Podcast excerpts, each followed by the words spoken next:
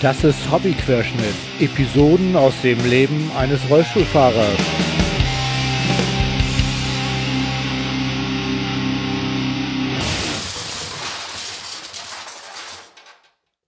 Ahoi zusammen. Das ist Episode 26 und meinen kleinen Podcast gibt es jetzt schon über zwei Jahre. Wahnsinn.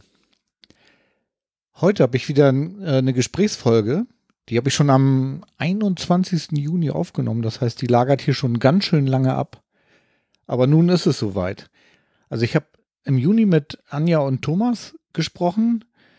Wir hatten uns verabredet, über das Thema Assistenz zu sprechen und auch über das Thema Login-Syndrom, weil Thomas hatte ein Login-Syndrom, aber das ähm, werden wir gleich in dem Gespräch, was über zwei Stunden gedauert hat, mal näher beleuchten.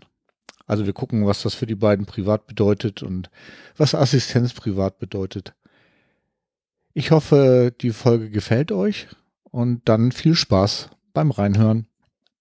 Assistenz für behinderte Menschen. Was ist denn das eigentlich?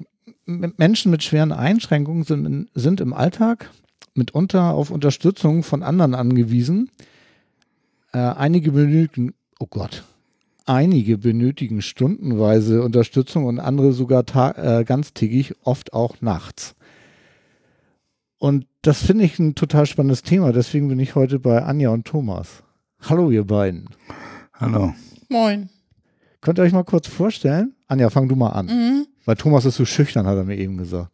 Ja, ich bin die Anja und ich bin die Frau vom Thomas. Wir sind äh, schon 22 Jahre miteinander verheiratet, haben gerade unseren 22. Hochzeitstag gefeiert. Ja, Glückwunsch.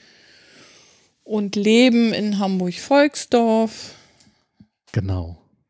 Genau. Ja, moin, ich bin Thomas, der Ehemann von Anja. Und witzigerweise bin ich auch mit ihr 22 Jahre verheiratet. Krass. Also das Wie kann denn das sein? Echt überraschend, Thomas.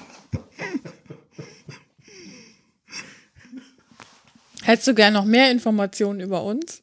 Ihr gebt so viel Preis, wie ihr preisgeben mhm. wollt. Also und da ihr 22 Jahre verheiratet seid, nehme ich an, dass ihr schon mhm. volljährig seid. Ja, und ich, Thomas, bin derjenige, der behindert ist seit fünf Jahren und einen Monat etwa. Uh, zählst du das so genau?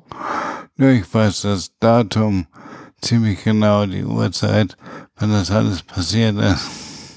Sprichst du über deine Behinderung? Wenn man will, ja, warum nicht? Ja, dann erzähl doch mal, was deine Behinderung ist, weil ich sehe dich hier vor mir äh, sitzen in einem Elektrorollstuhl, also so ein Geschütz, sag ich mal, ne?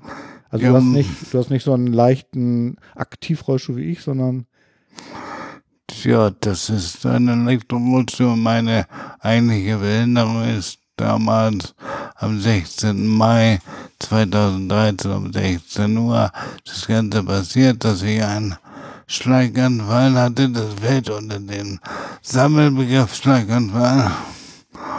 Und dann wurde ich von meinen Arbeitskollegen gefunden, beziehungsweise konnte noch, weil ich kurz vorher telefonierte, noch selber um Hilfe rufen, sodass die Kollegen mich im Bereitschaftszimmer geborgen haben.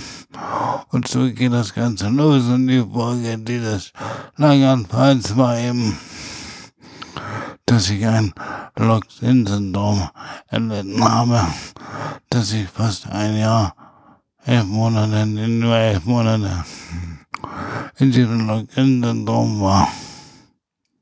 Lock-in-Syndrom. Das ähm, weiß ich gar nicht, ob jeder, der jetzt hier zuhört, was damit anfangen kann. Also ich konnte das nicht, als wir uns kennengelernt haben. Ich musste das erstmal googeln. Magst du kurz was sagen, was das ist? Das ist, wenn man bei vollem Bewusstsein ist, aber vom Scheitel bis zur Sohle komplett gelähmt.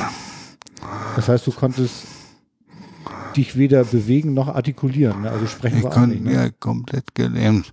Die Atmung bis auf das Herz bewegte sich das noch und ich konnte nur die Augen, Augäpfel noch bewegen. Mehr nicht. Und das ging über elf Monate. Naja, genau gesagt, drei Monate und dann noch, bis man so ganz wieder körperlich fit ist, hat sehr lange gedauert. Und dieser Zustand, ja, das ist dieses Lockdown bei vollem Bewusstsein. Und eben spürt alles, man hat auch die volle Sensibilität. Man hat spürt spitz, stumpf, warm, kalt. Also man merkt alles, man hört und hören konntest du auch? Oder? Ich höre alles. Sehen auch. Also sehen und hören funktioniert. Alles, alles. Die ganzen Sinnesorgane waren da.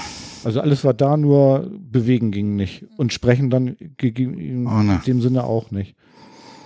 Das Ja. klingt erstmal für mich bedrohlich und schrecklich sogar. Ja, Wie hast du kein, das empfunden? ist auch kein schöner Zustand, weil man alle Menschen um sich herum sieht, die nur am Hantieren sind und machen und tun. Und man kann sich nicht mitteilen, dass man Schmerzen hat, dass man gelagert werden möchte, dass man Hunger hat, dass man Durst hat, dass man auf Toilette möchte. Als solche Sachen konnte man nicht formulieren. Also ich finde das, das ist total krass. Also ich glaube, ich habe da vorher schon mal was von gehört gehabt, dass es sowas gibt, aber ich kannte natürlich bis dato keinen und ähm, ist ein sehr seltenes Syndrom mh, und ähm, ist eigentlich bekannt geworden, so ein bisschen durch diesen Film Schmetterling und Taucherglocke. den Das war ein französischer, glaube ich, Journalist, der auch das Locked-In-Syndrom hatte. Der hat das auch leider nicht überlebt. Nämlich das Problem ist auch, dass die ersten sechs Monate praktisch totale Krise ist und die meisten auch an Infektionen versterben. Mhm.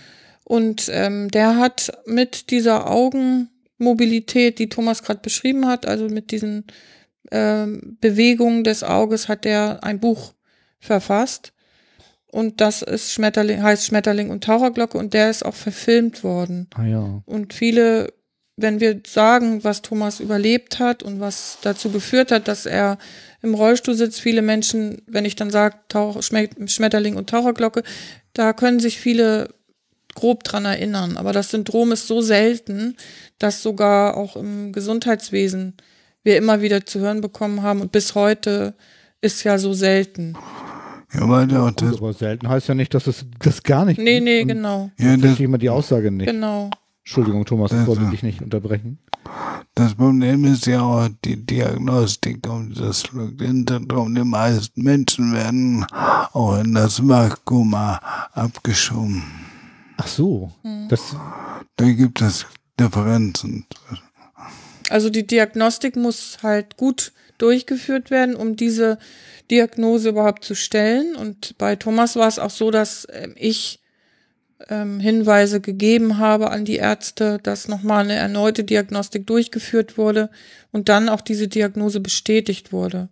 Ah ja. Weil ich eben gemerkt habe, dass er auf mich reagiert. Er konnte ja nicht sprechen, er konnte aber seine äh, Vitalzeichen, also Blutdruck, Puls, da er auf einer Intensivstation lag, war er an Monitoren angeschlossen und dann konnte ich, bin ja auch von meinem Lehrberuf genauso wie Thomas Krankenschwester Krankenpfleger und von daher konnte ich das schon auch dann auf dem Monitor erkennen, dass er mit Vitalzeichen Veränderungen reagiert und habe das dann den Ärzten nochmal rückgemeldet und habe gesagt, mein Mann versteht, was ich sage.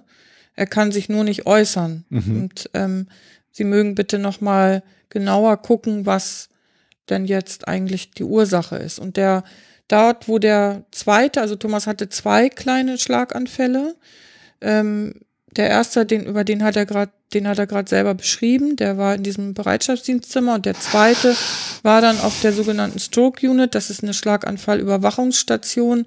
Das war dann ein paar Stunden später und da man nicht innerhalb von 48 Stunden eine Blutverdünnung ein zweites Mal machen darf, weil die Blutungsgefahr dann äh, viel größer ist, hat man dann nicht weiter eine Therapie einleiten können. Und das hat dann zum Locked-In-Syndrom geführt. Ach, der zweite Schlaganfall hat dann sozusagen Genau. das Gehirn Genau. dazu gebracht, irgendwie die Nee, Arbeit. der, der war an der Stelle, wo das da nennt sich Pons im Gehirn. Das ist die Brücke zwischen dem Gehirn, einfach gesprochen jetzt, Mhm. zwischen dem Gehirn und dem Rückenmark. Ah, Und dort sitzt unser Mobilitätszentrum. Und wenn dort eine Störung kurzzeitig äh, sozusagen ein Schlaganfall geschieht, kann das zu so einer gravierenden Auswirkung führen. Und deshalb auch diese komplette Lähmung. ah. Weißt du, ich glaube auch, dass ich von Login tatsächlich noch nichts gehört habe, sondern ich habe das, glaube ich, mit Wachkoma verwechselt. Mhm, genau, das tun ganz viele. Also da gibt es noch den gravierenden Unterschied und der gravierende Unterschied ist es, dass man beim Wachkoma vermutlich ähm, mental auch nicht da ist und beim Login, so wie du das ja gerade gesagt hast, Thomas, ist, dass du warst ja voll da, ne? Mhm, genau. Also man macht, guck mal, ist es so, dass auch die kognitiven Einschränkungen da sind und auch die Sensibilität weiß ich jetzt nicht. Ich habe noch keinen gesprochen, der aus dem Wachkoma kam, aber ich könnte mir vorstellen, dass da auch Einschränkungen sind. Ja, okay. Ja, Mhm. so, so stelle ich mir das tatsächlich auch vor. Ja, aber ich denke, das sind dann in dem Fall mehr die, die geistigen Leistungen, die da jetzt auch eine Einschränkung erfahren. Ja, das mhm. und bei dir war es eben halt so, du warst eben halt körperlich komplett gelähmt und ähm, Ja. hast aber alles gespürt und äh, alles gehört und alles gesehen und das, Das ja, wird das ja, auch du quasi übersetzt. gefangen im eigenen Genau, Körper. so wird es ja auch im ne? Deutschen übersetzt, gefangen im eigenen Körper, eingeschlossen im eigenen Körper. Ähm, und das ist halt auch das Grausame daran, dass du bei Ja, vollem Bewusstsein bist und dass du alles mitbekommst um dich herum und dass du dich nicht, in, ich sage jetzt mal, auch nicht wehren kannst gegen Dinge, die du, wo du sonst gesagt hättest, halt stopp. Mhm. Ähm, ich Ja, ja, hätte klar. gerne, ich hätte gerne meinen Intimbereich zugedeckt oder solche Dinge. Ja, ja. Ne? Das konnte Thomas nicht sagen. Das konnte immer nur ich oder ne, Fürsprecher für ihn konnten das tun. Und das ist auch der Grund, warum ich sehr, sehr viel in den ersten Monaten da war, um genau diese Fürsprecherrolle dann einzunehmen. Ich kann mir das ehrlich gesagt überhaupt nicht im entferntesten Mhm. vorstellen oder eine Idee entwickeln, wie man sich dabei fühlt, wenn man im Login sozusagen ist. Äh, kannst du noch mal versuchen, das zu beschreiben, Thomas, oder überfordert dich das jetzt? Ich weiß nur nicht, wie ich das beschreiben soll. Es war für mich halt erstmal nur das Problem, dass ich, ich wusste zu dem Zeitpunkt ja noch nicht, dass ich das Login-Syndrom habe. Ich hatte nur das Problem, dass ich mich nicht bewegen konnte und drumherum viele Menschen sind. Ich wusste, wo ich bin, was passiert, alles, weil ich ja selber von dem Fach bin und habe aber nur nicht verstanden. Ja, ich konnte mich nicht äußern, das war so eine Hilflosigkeit. Und war auch echt am Verzweifeln, als ich dann später eine Buchstabentafel hatte, um damit meine Bedürfnisse zu äußern. Und die dann auch nicht immer genutzt wurde oder nur halb genutzt wurde ist man echt am Verzweifeln. Warum versteht mich der andere nicht? Ja, das, ähm, Also es ist halt, ich habe eine Ahnung davon, Ja. irgendwie, was du meinst, aber ich kann es mir wirklich überhaupt nicht vorstellen. Also, wenn ich daran denke, dann würde ich, glaube ich, über Angst nachdenken. Ähm, aber Hilflosigkeit irgendwie, das ist, Nee, Angst hatte ich nicht, weil ich halt selber Anästhesie und Intensivdinger bin und wusste ja, was um mich herum passiert. Ich naja, ke- das ist natürlich ich vielleicht Vorteil in der kenn- Situation. kenne alle Geräte, alle Geräusche, weiß von der Bedeutung, weiß, was sie zu tun haben. Und da hatte ich keine Angst. Für mich war einfach nur das Problem der Bewegungslosigkeit Ja. und dass ich nichts sagen konnte. ja, und dass du nicht wusstest, wie lange dieser Zustand anhält. Also das ist ja am Anfang ja, das, also das beschäftigt mich noch so, nichts ne? Also, Endliches, ne? Das ist also ja nicht das- so, dass du dann sofort realisierst, das wird jetzt so bleiben, womöglich. Und das ist ja eine Gefahr, das kann Ja, ja, so sein, ne? ne? Das geht, wir kennen so, Menschen. deswegen dachte ich auch an Angst. genau, Ne? genau. Wie war das denn für dich? Also für mich war das Horror. Ähm, das, die erste Woche habe ich funktioniert, Ähm, ich weiß noch, wie ich nachts angerufen worden bin. Ich war an dem Tag, als Thomas den Schlaganfall hatte, war ich beruflich ziemlich eingespannt, hatte Telefon weg, Interviews geführt, ohne Telefon und so weiter und kam in mein Büro und sah nur, wie mein Telefon irgendwie rot leuchtete, weil da schon mehrfach angerufen wurde. Dann hat mich ein Kollege von Thomas angerufen und hat gesagt, ich muss Ihnen leider eine schlechte Nachricht übermitteln. Thomas hatte einen Schlaganfall und dann bin ich so wütend geworden, das tut mir noch bis heute weh, dass ich mich so verhalten habe, aber ich war einfach nicht bei mir und habe gesagt, wie können Sie über sowas Witze machen? Ich habe das überhaupt nicht ähm, annehmen wollen. Also ich wollte das nicht real, sozusagen, ich wollte es nicht hören. Und dann habe ich mich hinterher auch bei dem entschuldigt und so, ich war echt neben der Spur. Und dann bin ich ins Krankenhaus gefahren. Glücklicherweise hat mich eine Kollegin begleitet.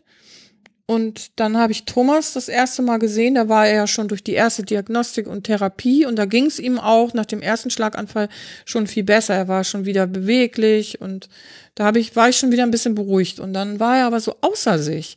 So kenne ich Thomas nicht. Thomas ist ein ganz ruhiger, ausgeglichener Mensch.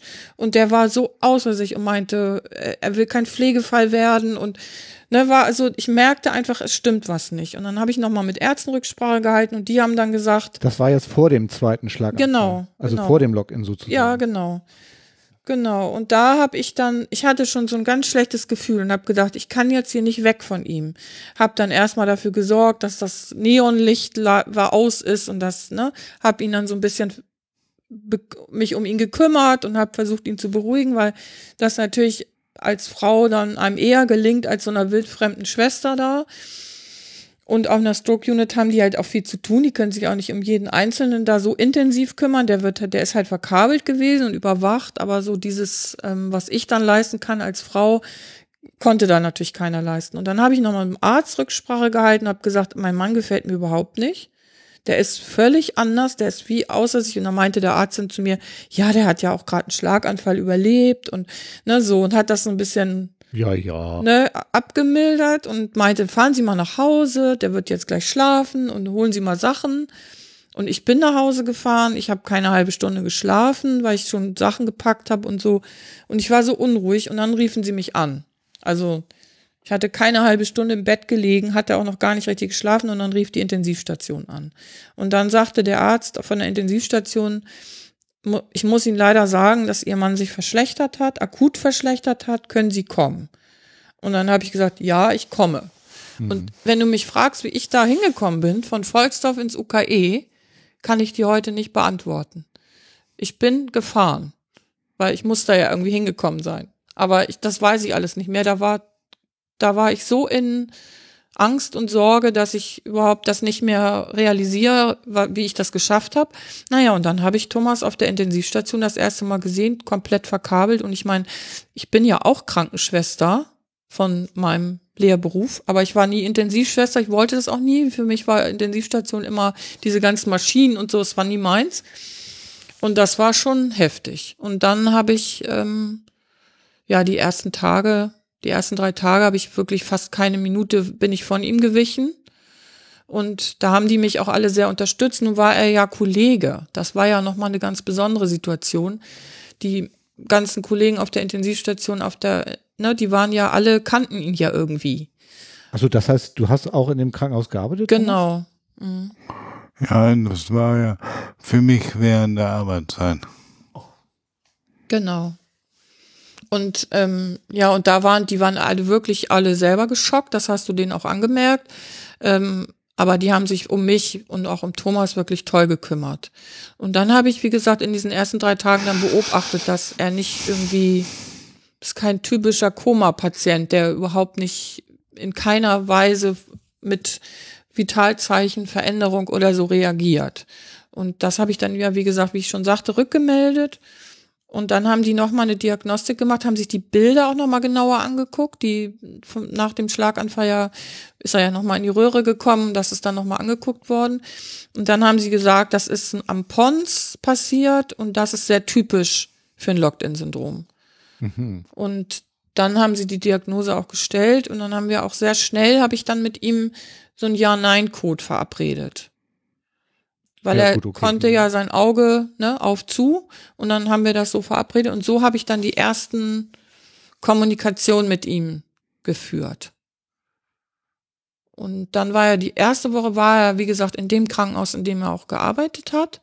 Und dann habe ich, dann haben die Ärzte mich nach paar Tagen haben die mich angesprochen, haben gesagt, das wäre für Thomas besser, wenn er auf eine in ein Krankenhaus kommt, wo auch eine Frühreha ist und wo er dann schneller therapeutisch, als klar war, was er jetzt für eine Diagnose hat. Ne? Und dann ist er dann innerhalb Hamburgs verlegt worden, weil ich wollte ihn dann auch nicht aus Hamburg weghaben. Man hat mir damals angeraten, ihn nach München und da gibt's Spezialkliniken und das war für mich aber, für mich war klar, Thomas braucht mich jetzt in diesem Zustand. Der braucht noch mehr Unterstützung als vielleicht manch anderer Patient, weil er eben in diesem schrecklichen Syndrom ist. Natürlich, das versteht ja sofort jeder. Genau, und dann habe ich entschieden, habe ich gesagt, nee, du, das kann ich auch nicht, kann auch nicht, das kann ich gar nicht leisten. Wie soll ich das dann machen? Äh, ich war zu der Zeit Vollzeit beschäftigt und äh, hatte Projektverantwortung, wie soll ich das machen? Und dann habe ich ihn in, innerhalb Hamburgs verlegen lassen und das war dann auch eine gute Entscheidung, weil er dort eben dann auch auf der äh, neurologischen Frühreha äh, schon erste Phase sozusagen auf der Intensivstation drei Monate war. Also drei Monate, äh, also nach, wenn ich das jetzt richtig verstanden habe, nach der ersten Woche sozusagen mhm. bist du verlegt worden, Thomas, mhm. ja? Genau. Und dann bist du drei Monate, wollt ihr das Krankenhaus sagen oder? In Hamburg, Eilbeck. Achso, in Eilbeck. Mhm. mhm. Genau. Und da war Thomas dann drei Monate auf der Intensivstation. Das war dann lange Beatmung und, ne? Also invasiv sozusagen alles also verkabelt. Also auch mit Beatmung, weil die Atmung auch nicht funktioniert. Genau, das, das hat was mit der Lähmung zu tun und das ist auch der Grund, warum Thomas ähm, jetzt ein bisschen anders spricht, weil das hat etwas mit der Lähmung zu tun. Ja, jetzt bin ich ja aus dem Lock-in-Syndrom soweit raus, aber mein Zustand gibt's ja dafür auch wieder eine schöne Diagnose und die heißt Tetraparese. Ja gut, jetzt bist du ein Tetra und äh, ja, aber jetzt bin ich eben. Ich bin ja nur vom, Para. Vom Scheitel auch bis zur Sohne gelähmt. Mhm. Ja, deswegen ja auch der E-Rollstuhl und, äh, und deswegen den E-Rollstuhl, genau. Und genau. Der, aber du kannst ein bisschen den Arm bewegen, um ein bisschen mit dem Rollstuhl zu fahren. Ja, jetzt bin ich dabei, dreimal mehrmals die Woche Physiotherapie, Ergotherapie und also was die Logopädie die bekomme ich auch und so versuche ich wieder ein bisschen auf die Beine zu kommen. Aber du bist jetzt drei Monate ja in Eilbig gewesen?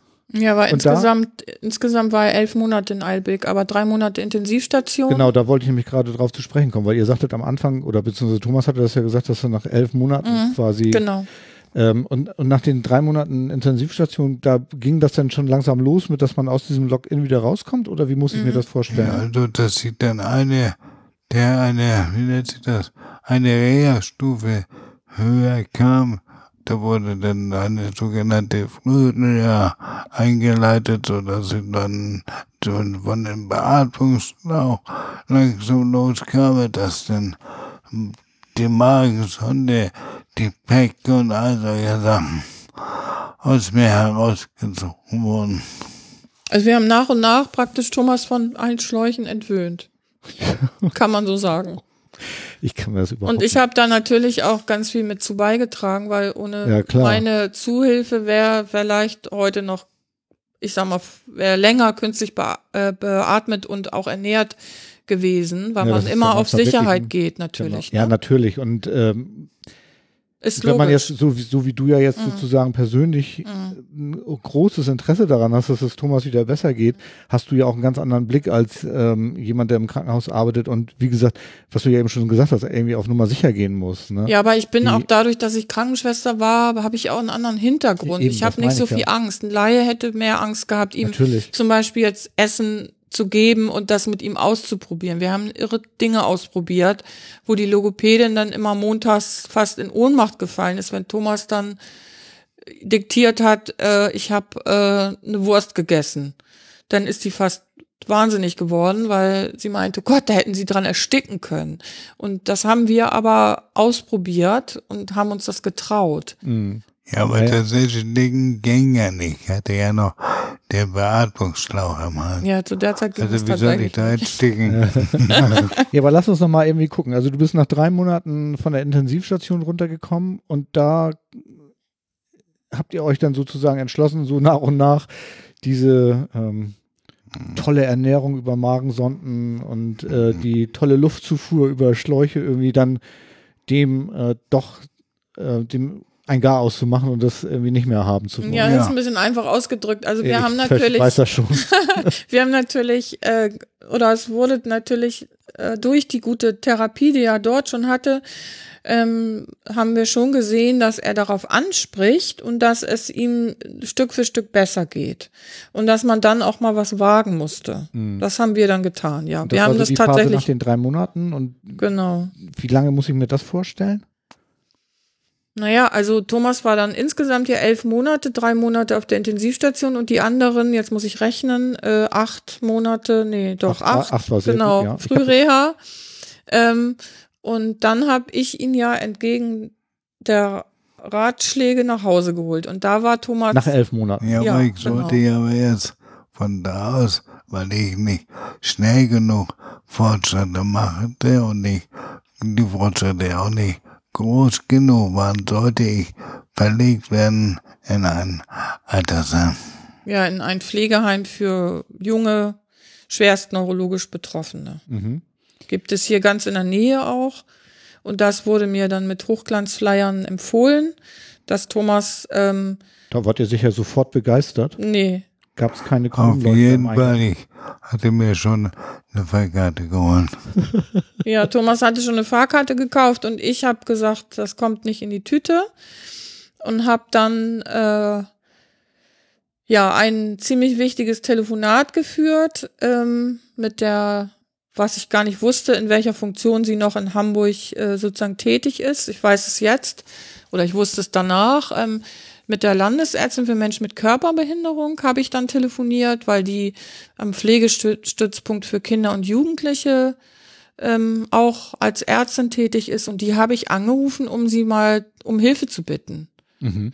Und dann wurde aber, sie ist dann auch gekommen, hat uns dann beraten im Krankenhaus und da wurde mir dann klar, dass sie eben auch diese andere Funktion hat, die für uns oder für unser weiteres oder vor allem für Thomas weiteres Leben außerordentlich wichtig ist. Ähm, Und die konnte uns dann schon im Krankenhaus über das Thema Assistenz beraten. Ah ja. Weil ich habe sie angerufen und habe gesagt, das Krankenhaus hat nur die einzige Idee, Thomas geht in ein Heim. Und das möchte ich nicht. Was kann ich dann noch tun? Also ich hatte schon Ideen und ich hatte auch die Idee, dass ich ihn nach Hause hole, aber das, ich wusste, dass es keine, mit einem Pflegedienst alleine wird das nicht gehen. Ich kann Thomas hier nicht stundenlang alleine lassen. Also wenn ich das jetzt richtig verstanden habe, dann ist, also Thomas' Situation heute ist ja noch deutlich besser als ähm, die Situation, als ich euch kennengelernt habe. Das Ja. ist ja auch schon Mhm. zwei Jahre her, glaube ich. Ne? Mhm. Ähm, da warst du ja noch lange nicht so ähm, mobil, sag ich mal, wie heute. Ne? Nee, jetzt durch unser gemeinsamen Physiotherapeuten, der mich auch sehr innovativ weiter voranbringt, hat ständig neue Ideen, was man ausprobieren kann.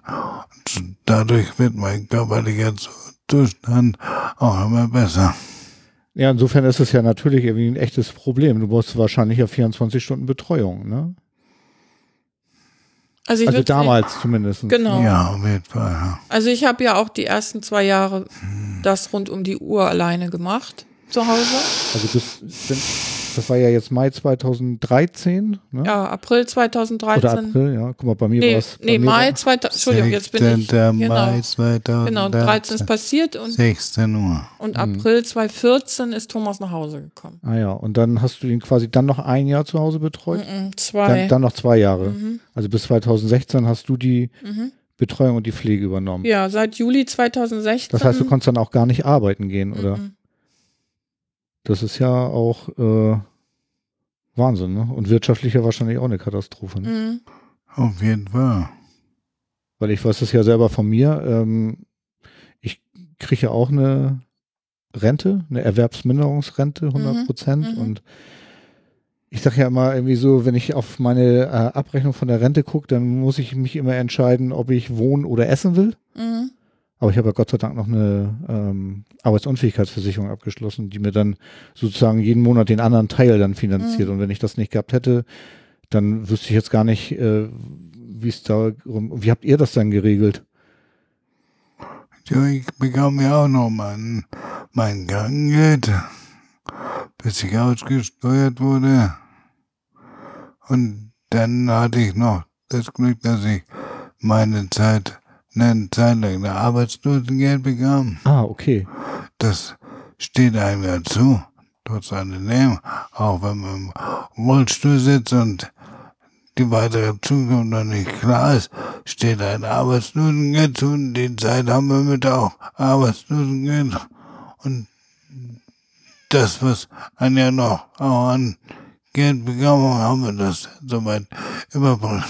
Hm. Genau, und Thomas hat aber, das wurde, dieses Arbeitslosengeld wurde dann später mit seiner Erwerbsminderungsrente auch verrechnet. Also die haben sich das alles wiedergeholt Ah ja. von okay. der Rentenversicherung. Aber da Thomas relativ na schnell nach der Entlassung eine weitere Reha beantragt hat, war er dann erstmal in diesem Topf Arbeitslosengeld. Aber das haben die sich, das haben die dann ja, ja, nachher das war bei untereinander mir, das war bei mir so ähnlich. Ähm, Genau. hm. Also Aber wir ich- haben also- praktisch die Sozial, ähm, die Leistung der Sozialversicherung haben wir sozusagen zum Überbrücken gebraucht und haben auch alles, was wir an Ersparnissen hatten, haben wir dann in Hilfsmittel, die wir nicht genehmigt bekommen haben, haben wir dann auch investiert.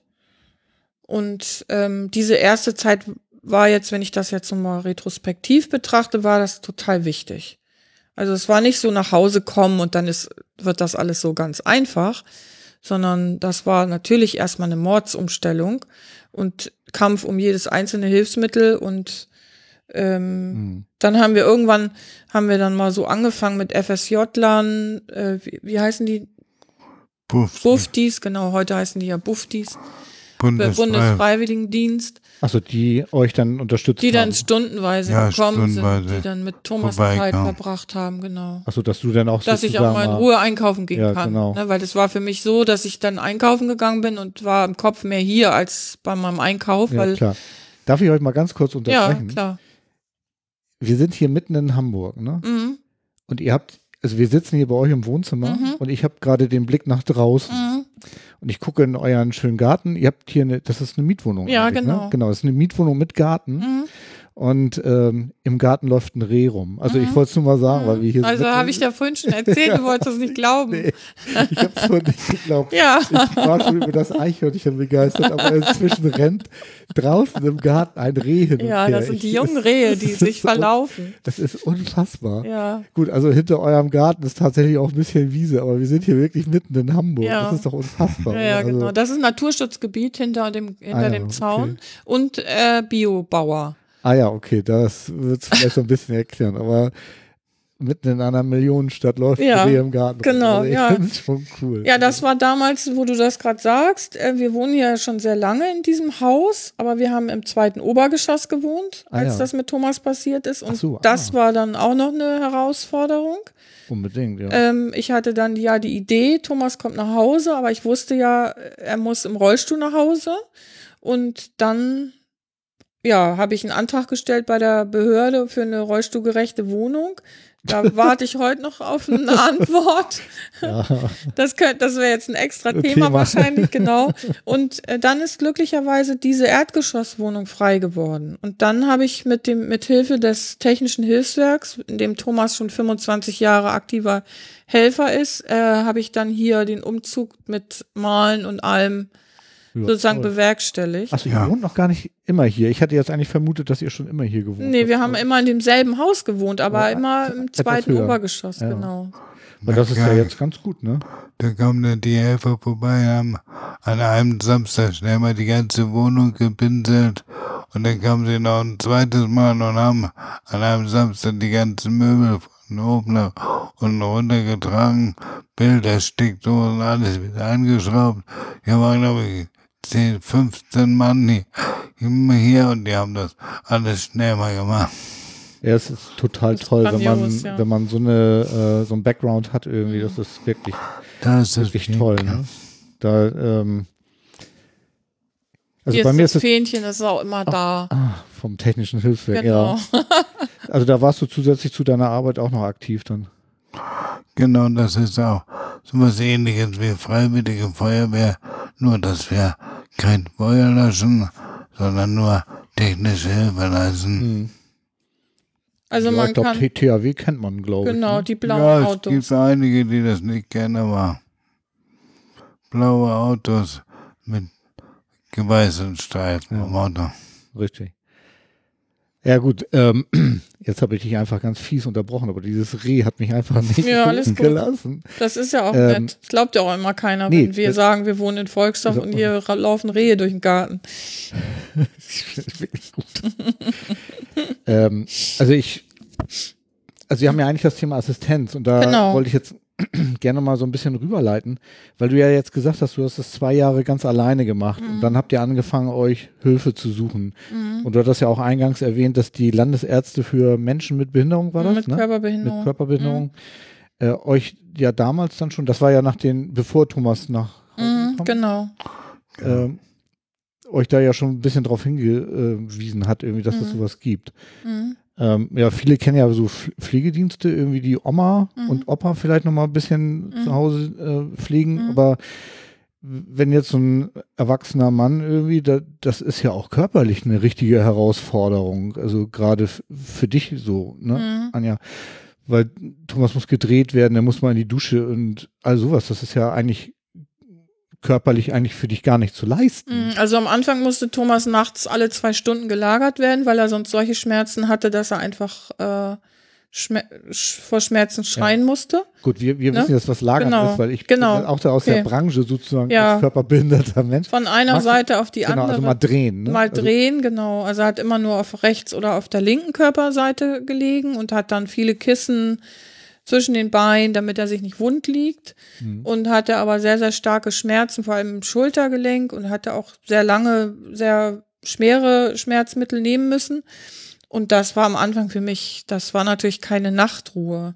Wenn du Nee, alle also zwei, zwei Stunden, Stunden. dann aufstehst. Ich hatte schon so eine innere Uhr dann. Also es war dann, ich musste mir keinen Wecker mehr stellen, sondern es war klar, ich muss jetzt wieder Thomas auf die andere Seite drehen. Ähm, das ist was, wo ich, wo ich wirklich auch das noch in Erinnerung habe. Was die La, was das Bewegen an sich angeht, war es so, dass wir ganz schnell, dadurch, dass wir auch vom Fach sind, gesagt haben, ohne Lifter wird das hier nicht gehen. Wir haben also einen, ersten mobilen Lifter gehabt, wo man Thomas dann mit Hilfe eines Tuches äh, von A nach B sozusagen von einem Sitz auf den anderen oder vom Bett in Stuhl setzen kann. Das ist eine wunderbare Erfindung Mhm. und haben dann aber auch sehr schnell uns um ein Deckenlifter-System gekümmert, weil dieser bewegliche Lifter, damit musste ich Thomas praktisch, wenn man sich vorstellt, ein Mensch ist komplett gelähmt, dann hängt er in so einem Liftertuch wie so ein Mehlsack. Mhm. Und Ja, das fühlt sich nicht wirklich gut an. Außerdem sind die Räder von dem Lifter teilweise breiter wie die Türen. Also kann man sich vorstellen, wie nach einem halben Jahr die Türen aussehen. Mhm. Genau, und das ist auch schwer, obwohl wir Parkettboden haben, ist es echt schwer, so einen Mann im Lifter dann von einem Zimmer ins nächste zu bewegen. Und dann habe ich mit sehr viel Kraft diesen Deckenlifter durchgesetzt bei der Krankenkasse. Ah ja. Ja, Das wenn man hier bei euch in der Wohnstube an die Decke guckt, dann Genau. sieht man hier so eine Konstruktion, wo so ein Das ist Ja, der, bisschen aus wie ein Kran in einer Werkstatt. Ja, Ja. die manche glauben, wenn die da auf dem Sofa sitzen, das ist unsere Leinwand für das Klima. Ach so, ja, stimmt. wenn da nicht der Motor dranhängt, hängt, dann stimmt. denken viele, das ist unsere Videoleinwand. Ah ja, stimmt. Also ich kann mich noch deutlich dran erinnern, als ich, in, ich ins Krankenhaus kam, bin ich aufs Querschnittszentrum in Bobeck gekommen und ich kannte ja so Krananlagen aus meiner Tätigkeit ähm, beim, bei meinem damaligen Arbeitgeber und wunderte mich, wo, wofür denn diese Krananlagen seien und erst später leuchtete mir dann ein, wofür. Aber ich zu Hause habe, bin ja Gott sei Dank in der Lage, dass ich das nicht brauche. Aber ich finde ich schon toll, dass, dass es sowas gibt und dass ihr sowas dann auch irgendwie bekommen habt, ne? Ja, also wie, äh, das ist auch nicht unser Thema, aber wie leider fast immer ist das, ist jedes Hilfsmittel ein großer Kampf. Ja, du hattest das ja eingangs schon erwähnt. Genau. Irene. Und, Und- ich kenne das auch, ja. Genau. Also diese, ich möchte diese, diese, um nochmal auf deine Frage zurückzukommen, ich möchte diese ersten zwei Jahre hier zu Hause nicht missen. Aber Das es war doch war eine- bestimmt körperlich das und emotional auch sehr anstrengend, oder? Ja, das ist auch, war auch anstrengend und das ist auch etwas, was ich natürlich auch immer noch ein bisschen hinter mir herziehe. Ähm, aber es war eine ganz wichtige Zeit, weil. Thomas ha- ähm, äh, hat wahnsinnige Fortschritte zu Hause gemacht. Also ich sage auch öffentlich immer, wir halten ja auch Vorträge über das Locked-In-Syndrom. Und ich sage das auch öffentlich und das meine ich auch so, das war die wichtigste und beste Entscheidung, die wir in den letzten fünf Jahren getroffen haben, dass Thomas wieder in sein Zuhause, wenn auch in eine neue Wohnung, aber im selben Haus, Ja, aber nicht in einem Heim. selben Umfeld und nicht in einem Heim ähm, und auch nicht in einer betreuten Wohngemeinschaft oder sonstiges, sondern wir weiterhin als Ehepaar äh, in unserer eigenen Wohnung leben können und unser Leben gestalten können. Und natürlich ist, das kennst du auch, müssen wir uns, mussten wir uns erstmal sozusagen mit dieser Einschränkung auseinandersetzen und mussten unser Leben irgendwie neu sortieren. Aber wir Ja, haben es ist ja ein ganz anderes Genau. Leben. Ist ja ähm, so ein brachialer Einschnitt, ja weil das ist ja auch genauso plötzlich gekommen wie bei mir Mhm. und das ist ja Wahnsinn. Genau. Aber wir haben auch relativ schnell eine Entscheidung getroffen, also seit Thomas zu Hause ist, dass wir gesagt haben, wir haben nur zwei Möglichkeiten. Wir können entweder uns hier den ganzen Tag bemitleiden und traurig sein und äh, darauf warten, dass uns hier einer abholt. Genau. Ähm, oder wir machen jetzt das Beste da draus. Und natürlich ist es auch nicht jeden Tag tralala, aber wir, wir haben viel mehr Bewusstsein und viel mehr positive Zeit miteinander, als wir vielleicht sogar vorher hatten. ja, das kenne ich ja auch. Ja, ist so. Ich, ich finde, also es ist ja tatsächlich so. Also ne, die, das Motto, was ich ja auch immer in meinem Podcast irgendwie vermittle, vom Jammern wird's nicht besser. Mhm. Ich meine, das lebt ihr ja auch total. Also das, und das, ähm, Ja, wer hätte, echt großartig. wer hätte das gedacht, dass wir als Oliver so oft in die Hilfe kommen? ich wollte es nicht sagen, Thomas, ähm, aber jetzt, wo du das Thema schon anschaust, wir hatten ja letztes Jahr ein Battle, ne? Wer von uns beiden öfter in der Elbphilharmonie aufläuft. Ich bin mir jetzt gar nicht mehr sicher, aber du hast, glaube ich, knapp gewonnen, ne? Oder wie war das? Oder habe ich gewonnen? Ist auch Nee, egal. Ich glaube? Thomas, aber Ich glaube auch. Ja, aber, Ich war schon sehr oft da. aber kein Fußgänger hat das so oft geschafft, wie wir das als Das Oliver. glaube ich auch nicht, außer der Konzertmeister, der war vielleicht öfter da als wir. aber, sonst, aber sonst keiner. das stimmt. Nein, also äh, das finde ich auch total genial an euch, dass ihr das auch so lebt irgendwie und ähm, diese positive Ausstrahlung merkt man ja hier auch. Und ich glaube auch, dass das ganz, ganz entscheidend ist, dass man selber auch irgendwie noch, noch ein gutes Leben hat irgendwie, weil sonst Mhm. und ich sehe das auch so, dass mit dem Heim, also ich habe im Krankenhaus auch einen älteren Herrn kennengelernt und ähm, das war so traurig. Ich habe dann seine Frau später in der Ergotherapie getroffen und ähm, da war es so, dass er auch nicht in die Wohnung gekommen ist, weil die auch irgendwie in der oberen Etage gewohnt hat und der ist dann tatsächlich in ein Altenheim gekommen und der ist da leider relativ schnell verstorben. Ja, aber also das das ist Problem halt, ist, du musst dir vorstellen, ich war zu dem Zeitpunkt 53. Was soll ich in einer Pflegeeinrichtung Ja, also- mit Menschen über 70, 80, 90? Du, da, du rennst bei mir offene Türen an. Ich kann es nicht nachvollziehen, dass sowas ähm, überhaupt gemacht wird. Also man gehört doch nach Hause und ähm, und ich glaube, das ist so der Punkt, wo wir jetzt irgendwie tatsächlich auf die Assistenz zu sprechen kommen, Ja, aber was das eigentlich genau ist. Ne? Genau. Aber so weit denkt keiner, dass ein junger Mensch nach Hause geht oder überhaupt der Partner nach Hause geht. Egal welche Krankheit oder Behinderung oder was auch immer hat. So weit denken die meisten gar nicht. Aber dass die meisten Menschen trotz alledem zu Hause sind und Unterstützung brauchen. Ja, genau. So. Egal in welcher Form auch. Also ich habe tatsächlich überhaupt gar keine Ahnung von Assistenz. Über das ist ja eigentlich unser Thema hier heute. Ne? Ähm, deswegen hoffe ich, dass ihr mich da so ein bisschen ähm, mal durchleitet. Also ich kannte eigentlich nur Pflegedienst. Mhm. Das heißt, es kommt jemand nach Hause, der morgens kommt und dann äh, die Intimpflege macht oder überhaupt waschen, anziehen und so weiter. Und, und was ist jetzt der Unterschied zur Assistenz? Mhm. Ja, das ist ja das Problem, wenn du jetzt einen Pflegenden zu Hause bekommst, dass die nur tagsüber stundenweise kommen, eventuell dreimal am Tag, sodass du zu der Zeit Wasser lassen musst, Stuhlgang machen musst, dich waschen lassen, du musst in den Zeit, Zeitpunkt musst du auch Hunger haben, Durst haben und deine anderen Bedürfnisse auch sofort erledigen. Sonst musst du warten vier, fünf, sechs Stunden, bis jemand wieder vorbeikommt. Und das fanden wir eine nicht so optimale Lösung. Naja, man muss, finde ich, immer dazu sagen, dass ähm, je nach Einschränkungsgrad ähm, es natürlich kein Zustand ist, wenn du sechs, sieben, acht Stunden auf dich alleine gestellt bist, wenn du dir gar nicht helfen kannst. Mhm. Und ähm, das war uns sehr schnell klar, dass das nicht geht, dass Thomas hier acht Stunden sitzt und auf den Pflegedienst wartet und nur zu bestimmten Uhrzeiten seine Bedürfnisse sozusagen äh, Unterstützung bei seinen Bedürfnissen bekommt. Mhm. Und es ist aber auch nicht finanzierbar auf dem normalen Weg, dass jemand hier äh, öfter kommt. Über die Pflegeversicherung schon mal gar nicht, die ist eine Teilkaskoversicherung. Da geht nicht mehr als die eine Stunde, Hm. weiß ich nicht, eine Stunde 45 bei dem Pflegegrad, den Thomas hat, das ist der höchste. Ähm, da würde er nicht mal zwei Stunden Hilfe am Tag bekommen. Das ist äh, bisschen kurz gerechnet, bisschen zu kurz gerechnet Ja. und von daher haben Ja, wir aber dafür dürfte ich ja Sticker haben. genau, deshalb äh, wird ja Ja, kann man ja für das Da Geld ja auch ins eine- Pflegeheim. Eine ja, Rundum, da wäre ja eine Rundumversorgung.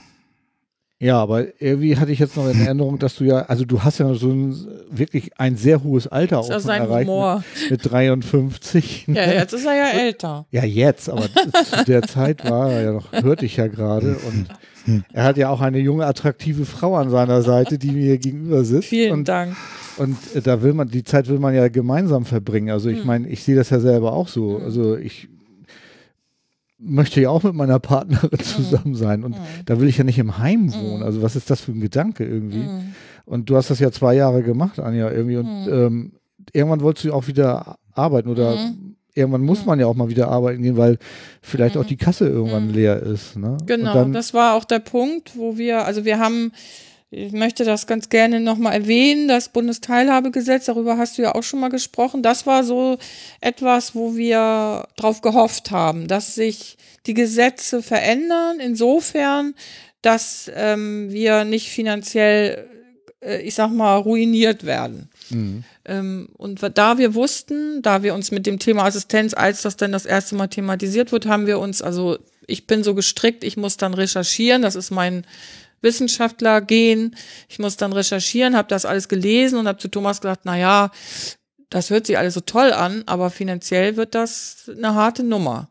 Und dann kam diese ganze politische Diskussion ums Bundesteilhabegesetz, da sind Thomas und ich sogar das erste Mal oder zweimal sogar demonstrieren gegangen. In Hamburg einmal, einmal sind wir nach Berlin gefahren, weil wir gehofft haben, dass die Politiker was verbessern, nämlich in Be Bezug auf ähm, der, dem finanziellen und dem Vermögen der Partner zum Beispiel. Mhm. Ähm, und äh, da wurden wir dann ja eines Besseren belehrt, dass das eben nicht so ausgegangen ist, wie wir uns das auch, wie viele andere Menschen mit Behinderung gewünscht hätten. Und dann kamen wir nicht mehr drum herum. Wir, wir mussten dann, wir fielen dann sozusagen aus diesem sozialen Gefüge heraus und mussten dann für Thomas ergänzend Hartz IV beantragen, weil er eben um eine Reha kämpfte und dann keine Rente richtig kriegte und das Arbeitslosengeld lief aus und, und dann haben wir beide Panik gekriegt. Wir haben immer unser Leben lang gearbeitet, haben für unser Leben sozusagen selber gesorgt und dann plötzlich mussten wir in die Hartz-IV-Behörde. Das war Horror pur. Thomas saß mit mir da und meinte, das wäre jetzt der letzte, Das die Ende, letzte, das Ende das der Ende der Fahnenstange. Nahrungskette. Genau. Mhm. Und dann haben wir sozusagen dann auch relativ schnell gesagt, okay, dann müssen wir jetzt andere Hilfen beantragen, nämlich Assistenz, damit ich auch wieder arbeiten gehen kann und mehr für den Lebensunterhalt sozusagen sorgen kann, weil Thomas kleine Erwerbsminderungsrente ist eben Klein. klein und äh, weit entfernt von dem, was er vorher verdient hat. Und äh, von daher war das dann auch der, unter anderem wurde uns dann auch klar, wir können jetzt nicht mehr anders. Wir müssen jetzt tatsächlich auch Hilfen bekommen und haben uns dann aber auch sehr intensiv mit diesem Assistenzmodell beschäftigt. Also wir sind nicht einfach losgegangen haben den Antrag gestellt, sondern wir haben lange, lange überlegt und deshalb habe ich auch so lange mich ausschließlich alleine um Thomas äh, Hilfe gekümmert. Mhm. Das Beantragen geht dann relativ schnell, aber das, bis das dann bearbeitet ist und bewilligt ist, das dauert dann eben auch. Wir haben Anfang des Jahres 2016 Assistenz beantragt und im Juli kam dann die Genehmigung und dann wurde langsam Assistenzteam aufgebaut. Kannst du jetzt oder könnt ihr noch mal kurz beschreiben, was überhaupt Mhm. Assistenz bedeutet? Weil ich glaube, manche von meinen Hörerinnen und Mhm. Hörern wissen das vielleicht gar nicht. Mhm. Ähm, gut, die, die im Thema sind, ja, aber äh, vielleicht kann man das trotzdem noch mal kurz umreißen, was das genau bedeutet. Ich hoffe, dass ich das jetzt politisch korrekt sage, aber Ich glaube, Ähm. wir sind hier keine. wir sind zwar auch nicht Fake News, aber wir sind Nee. auch kein öffentlich-rechtlicher Radiosender. Also Ich glaube, dieses Assistenzmodell kommt aus den USA und ist etwa so 20, 22 Jahre in Deutschland. Also das, die. Assistenz ist sozusagen von Menschen mit Behinderung ähm, ja überhaupt eingefordert worden. Das haben sich Menschen mit Behinderung sozusagen dafür stark gemacht, dass Menschen mit Behinderung halt Hilfen bekommen in ihrem Alltag, äh, der verschiedenen körperlichen Einschränkungen, die sie haben, die ihnen die Hände oder Beine oder auch beide sozusagen unterstützen. Thomas sagt immer zu den Assistenten, ihr seid meine mein, ihr seid nicht mein Kopf, sondern ihr seid meine Hände und meine Beine. Ich kann die nicht benutzen, ich kann die nicht so einsetzen, wie ich sie früher eingesetzt hätte, aber ich kann denken und ich kann selber entscheiden und das tue ich auch. Und Assistenz ermöglicht für Menschen mit Behinderung ein selbstbestimmtes Leben. Das heißt, Thomas sagt, was wann wie getan wird. Also konkret ist tatsächlich jemand von morgens bis abends in eurer Wohnung, der euch eigentlich fremd ist, ne? Ja, wir haben fast täglich, fast täglich, also im Moment ist es so, dass ich als Ehefrau nicht nur Gehalt sozusagen mich mit dem mit mit Teil Teilen meines Gehaltes an der Assist, an den Kosten des, der Assistenz beteiligen muss, sondern ich bin zurzeit mit 36 Stunden Assistenz die Woche geplant. Das heißt, diese 36 Stunden, das sind drei Dienste. Wir haben zwölf Stunden Dienste. Ähm, Also nicht 24 Stunden? doch, doch, doch, Doch. Wir haben, aber die Dienste für die Mitarbeiter sind immer zwölf Stunden lang. Ach so, ja, okay. Mhm. Und das heißt, wir haben pro Tag zwei Mitarbeiter. Einen für den Tagdienst, einen für den Nachtdienst. Die arbeiten immer jeweils zwölf Stunden. Aber drei solcher Dienste sind nicht besetzt, weil das die Ehefrau macht. Ach so, nämlich ich. Okay. Also drei, drei Dienste in der Woche. Genau. Und das sind dreimal zwölf Stunden, also 36 Stunden. Wir haben jetzt aber eine Höherstufung beantragt. Das heißt, wir haben äh, zwei Dienste, um mich zu entlasten auch, ähm, weil ich bin halbtags beschäftigt und ich pendel. Dann kann man sich das ausrechnen. 36 Stunden Assistenz plus 20 Stunden die Woche arbeiten ist schon mehr als eine Vollzeitstelle. Plus pendeln und ich kümmere mich natürlich auch noch um viele andere Dinge, äh, die, wo Thomas äh, Hilfe braucht. Mhm. Ähm, und die Mitarbeiter sind äh, praktisch in zwei Schichten immer da. Also zwölf Stunden Tagdienst, zwölf Stunden Nachtdienst. Das heißt, die sind auch nachts da. Und wir haben immer, fast jeden Tag immer einen Mitarbeiter hier im Haus, Das heißt, also in der das, Wohnung. das heißt, muss Thomas nachts umgelagert werden? Mhm. Das heißt, das machst du dann nicht mehr? Nee. Das Lagern ist jetzt nicht mehr. Ja, aber bei, nicht mehr zwei Stunden, ne? nicht mehr zweistündig, aber du musst schon auch Hilfe haben nachts. Das kann ein Krampf im Fuß sein, das kann, das Bein liegt quer, es kann sein, er hat Durst, er kann sich dann ja nicht selber helfen. Mhm. Und äh, deshalb ist das äh, Anwesenheitsbereitschaft, nennt man das auch. Aber der Nachtdienst bringt ihn zu Bett. Der Nachtdienst holt ihn auch ganz oft aus dem Bett wieder raus, weil manchmal der Physiotherapeut auch schon sehr früh kommt, zum Beispiel. Der Dann- uns be der wohl uns, bekannte. der uns allen Ich glaube, meine bekannte. Hörerinnen und Hörer kennen Daniel auch Genau. von der äh, Wir sagen immer, Venedig Fahrradtour. Da hat er ja hier sogar schon mal gesprochen, ne? ja, Daniel Ja. ist ja der weltbeste Physiotherapeut. ich auch. Das kannst du ja auch Das unterschreiben. unterschreibe ich sofort. Der ist ja dann schon zweimal die Woche um 8.30 Uhr bei mir. Wahnsinn, da Genau. schlafe ich noch. Und da geht hier um halb sieben dann das frühmorgendliche Programm los. Ja. Mit Kaffee und Quark im Bett und Tabletteneinnahme und dann waschen. Äh, das dauert alles seine Zeit. Mhm. Und das übernehmen alles- Das macht dann der Nachtdienst und die Assistenten. Die Assistenten. Genau. Da hast du dann nichts mehr mit zu tun. Nee, außer wenn die drei, in den Wenn drei du da- wo Diensten, wo, ich dann bin, mhm. da bin, genau. Ah ja. Aber das wird sich ändern. Das ist nämlich heute ist die Entscheidung äh, bei der Behörde gefallen, dass diese zwei zusätzlichen Dienste übernommen werden. Ah ja, okay. Das ist ja eine finanzielle Frage. Ja, genau, das wäre noch eine Frage. Aber ich habe vorher noch eine ganz andere Frage. Genau. Ähm, ich kann mir das so technisch eigentlich gar nicht vorstellen. Also ich weiß, ich habe Kinder Mhm. ne? und äh, die haben immer bei uns mit im Bett geschlafen. So, ein Assistent wird ja sicherlich irgendwie, habt ihr hier noch einen extra Raum, wo der jetzt schläft oder ist, Ja, wie, wie, wie, also wie, wie muss ich mir das technisch vorstellen? Also der liegt nicht in unserer Besucherritze. Nicht? Nein, da wäre ich auch partout dagegen. Ach so, tatsächlich. Ich glaube, Aber Thomas das- auch. Oder? Würdest du es gut finden? Assistent in der Besucherritze. auf jeden Fall. So schätze ich dich ein, mein Freund. So schätze ich dich ein. Nee, aber jetzt ernsthaft irgendwie, das, also das, ihr müsst extra einen Raum vorhalten, weil ihr sagt, ja, das ist eine Anwesenheitsbereitschaft. Das heißt, ähm, es sind ja in der Regel, sind das junge Männer oder sind das auch Damen? Ich weiß das gar nicht. Es können beides sein. Und die haben einen Das- eigenen Raum bei euch. Oder? Das entscheide ich ja selber. Ich suche mir die Assistenten aus und entscheide, wer zu mir am besten passt. Und ich habe mich in meinem Fall jetzt für ein Männerteam entschieden. Mhm. Also ich kenne Worte. Und wir sind in der glücklichen Lage, dass unsere Wohnung so groß ist.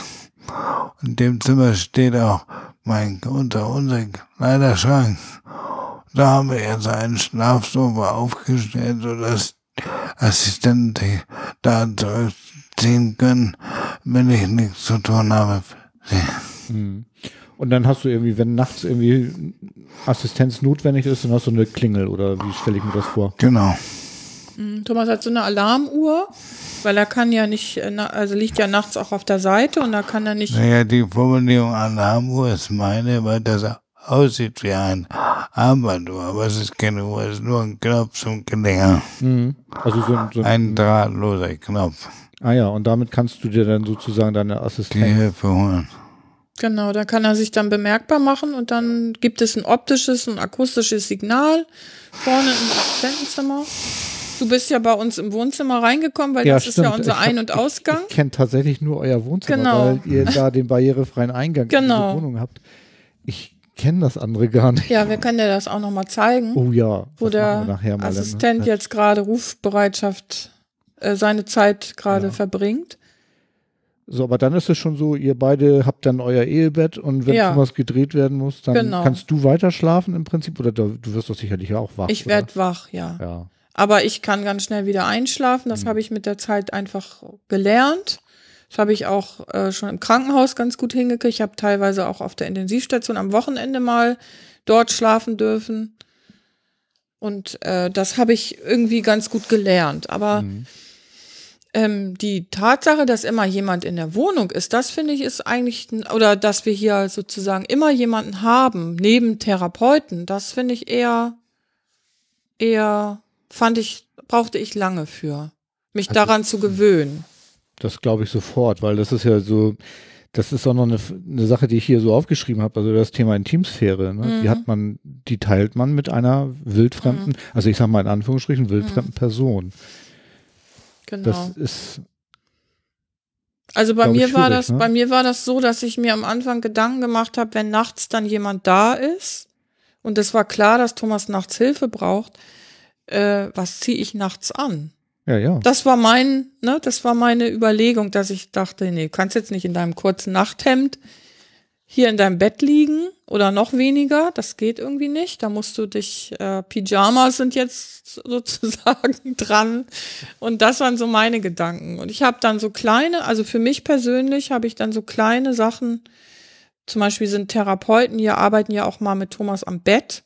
Und wir haben unser Ehebett behalten und Thomas hat seinen eigenen, seinen beweglichen Teil, also einen Einlegerahmen, der sozusagen Das mechanisch, Pflegebett. hm? genau, wie so ein Pflegebett beweglich ist, aber eben nicht aussieht wie ein Pflegebett. Nee, Das nee, war ihr uns habt, auch das, es gibt so Einlegerahmen. Genau, ne? das Also war uns halt auch die, die total das nicht wichtig, kennen, dass wir das unser mal- Bett behalten können. Also kein Krankenhausbett, sondern Genau. tatsächlich nur, das, der Bettrahmen ist derselbe. Genau. Nur das, ähm, die, oh Gott, das fällt mir Na- das nicht ein. Wie heißt das? Das Lattenrost sozusagen beweglich da reingelegt. Mhm. Genau, ne? genau. Zum Hoch- und Runterfahren. Genau. Und vorne, hinten hoch. Und Genau, und man kann dann von einer Seite kann man richtig rantreten ans Bett und von der anderen Seite ist halt mein Bett.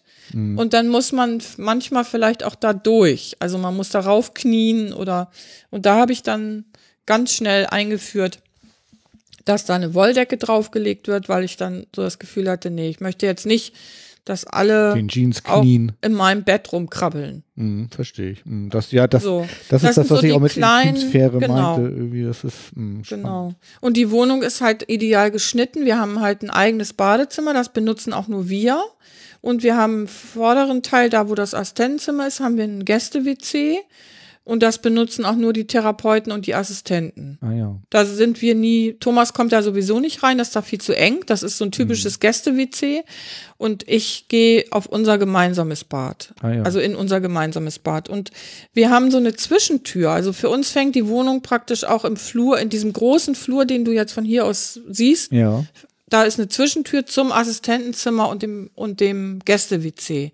Und da fängt unsere eigentliche Wohnung für uns gefühlt an. Ah ja, okay. Und die habt ihr dann auch mal so für euch. Die Tür sozusagen. machen wir auch dann zu. Und wenn Thomas dann mit mir alleine sein möchte, lässt er sich diese Alarmuhr auch tagsüber mal anmachen und dann kann er sich melden. Mhm. Ah ja. Genau. Und wie ist das für dich, Thomas? Wenn ich die Hilfe da habe, ist es wunderbar. Und es ist soweit ganz gut, dass man jemanden hat, der was erledigt oder das macht, was ich gerne oder früher selber gemacht habe. Die machen ja nur das, was ich auch immer selber gemacht habe. Da sind die dann teilweise sehr überrascht, was ich alles getan habe. Ich habe ja auch früher gekocht, gebügelt und Haushalt gemacht und gehandwerkert und was man so zu Hause macht.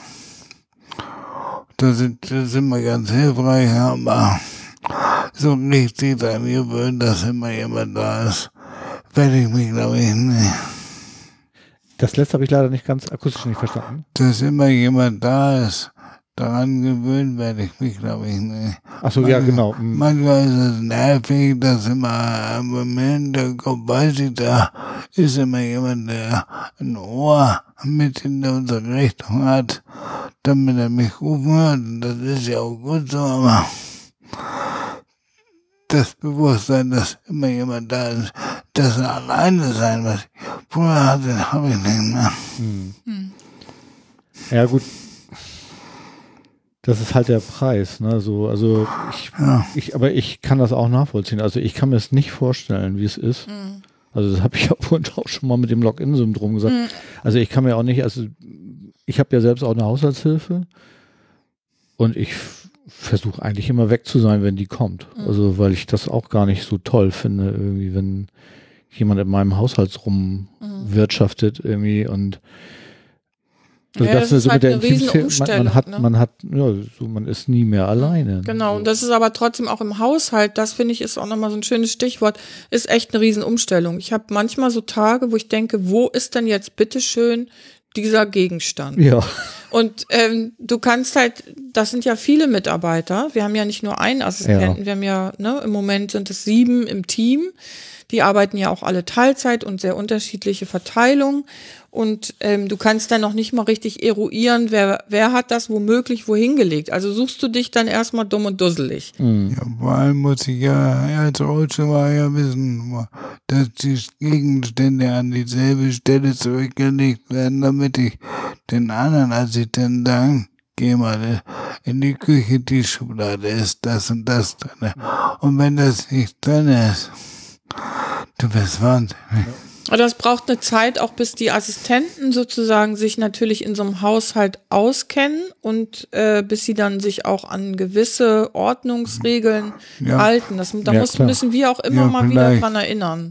Vielleicht muss man ja noch erwähnen, dass die Assistenten keine gelernten Fachkräfte für Krankenpflege oder ähnliches sind. das wäre eine Das Frage sind- gewesen tatsächlich. sind ungelernte Kräfte, die gerade mal irgendwas studieren, was nicht mit Medizin zu tun hat oder in einen anderen Beruf nachgehen, die nicht medizinisch ist so sind das ungelernte Kräfte.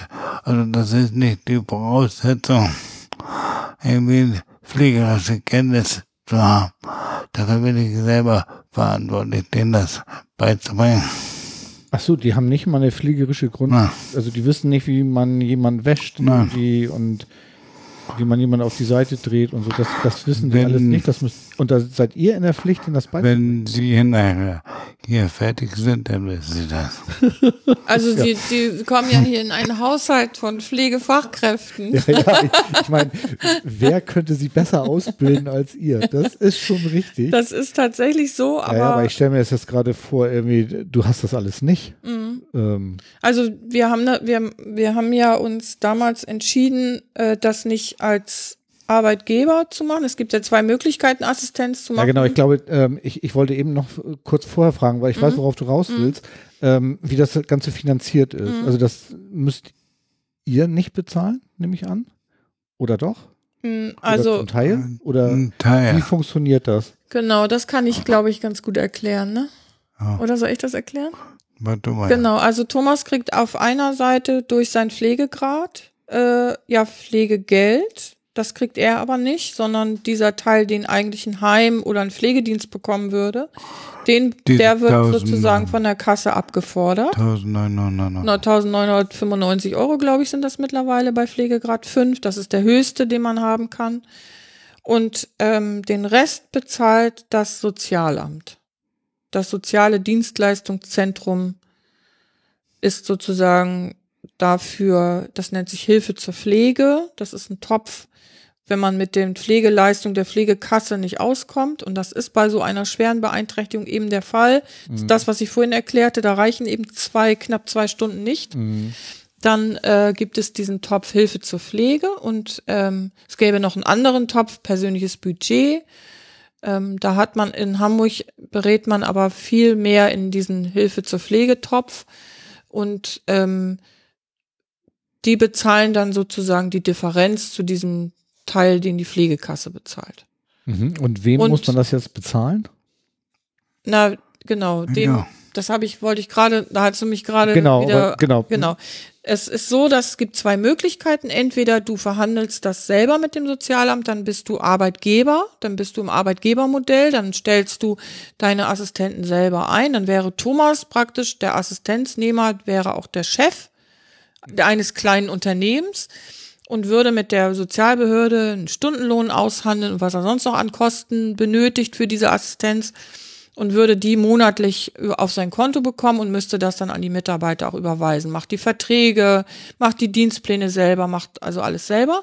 Und wir haben uns damals, vor zwei Jahren, äh, das war ja alles noch sehr viel neu für uns, haben wir uns dann entschieden, beziehungsweise Thomas hat sich auch sehr dafür eingesetzt, dass er gesagt hat, er möchte nicht, dass ich noch mehr Belastung habe, wenn ich jetzt ihn da auch noch bei unterstützen soll. Wir haben uns dann an ein Assistenzunternehmen gewandt und haben jetzt über dieses Unternehmen haben wir, die, werden, werden uns die Assistenten sozusagen vermittelt. Und die machen die ganze Planung, Abrechnung, was nicht heißt, dass Thomas nicht auch äh, mit den Assistenten Planung macht, was Dienstplanung angeht, Tauschen und ähm, sonstigen Planungen. Ne? Hm. Aber ich habe das vorhin so verstanden, dass Thomas gesagt hat, er hat sich sein Pflegeteam selber ausgesucht. Weil ich glaube, was auch noch nicht so richtig klar Genau. geworden ist, ihr habt ja sieben Leute sozusagen, die hier Mhm. abwechselnd kommen sozusagen. Mhm. Und die hat aber, die habt ihr aber alle sozusagen Die gecastet. das.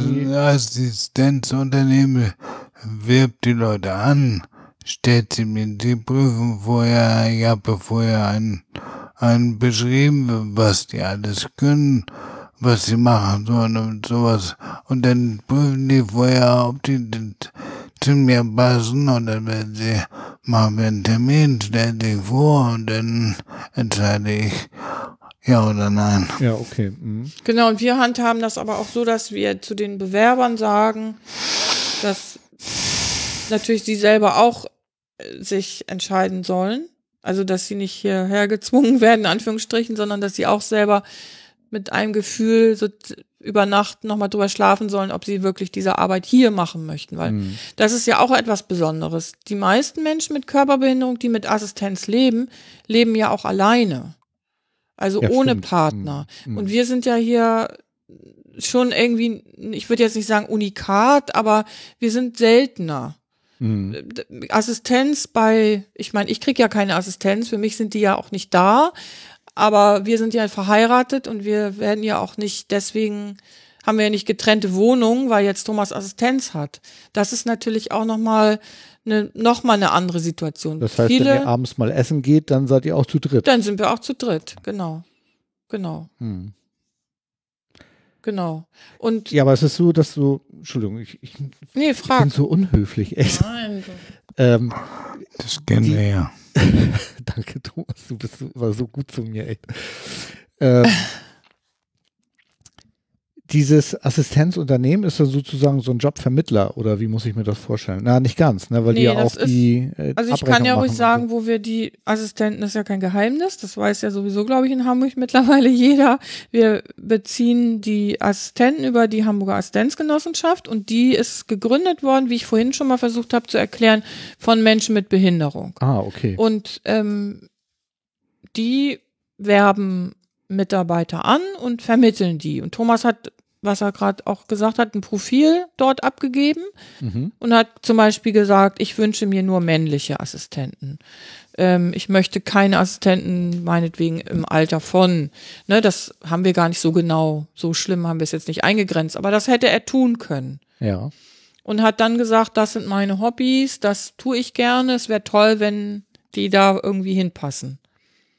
Ah ja. Ähm, was zum Beispiel bei uns am Anfang auch, das hat überhaupt nichts mit, mit, äh, also wir sind die, bestimmt die letzten Menschen, die was gegen Menschen mit Migrationshintergrund haben. Aber es ist gerade aufgrund der Sprachbarriere, die am Anfang ja noch viel äh, gravierender war, haben wir es probiert mit äh, Menschen, die nicht so gut Deutsch sprechen. Das war eine große Überforderung für beide. Mhm. Und dann haben wir irgendwann gesagt, also Deutsch muss schon mehr da sein als äh, vielleicht. Ja, ja, man merkt es ja. Also Thomas ist ja wirklich, ähm, die, die Stimme ist ja noch relativ zart, möchte ich mal sagen. Ne?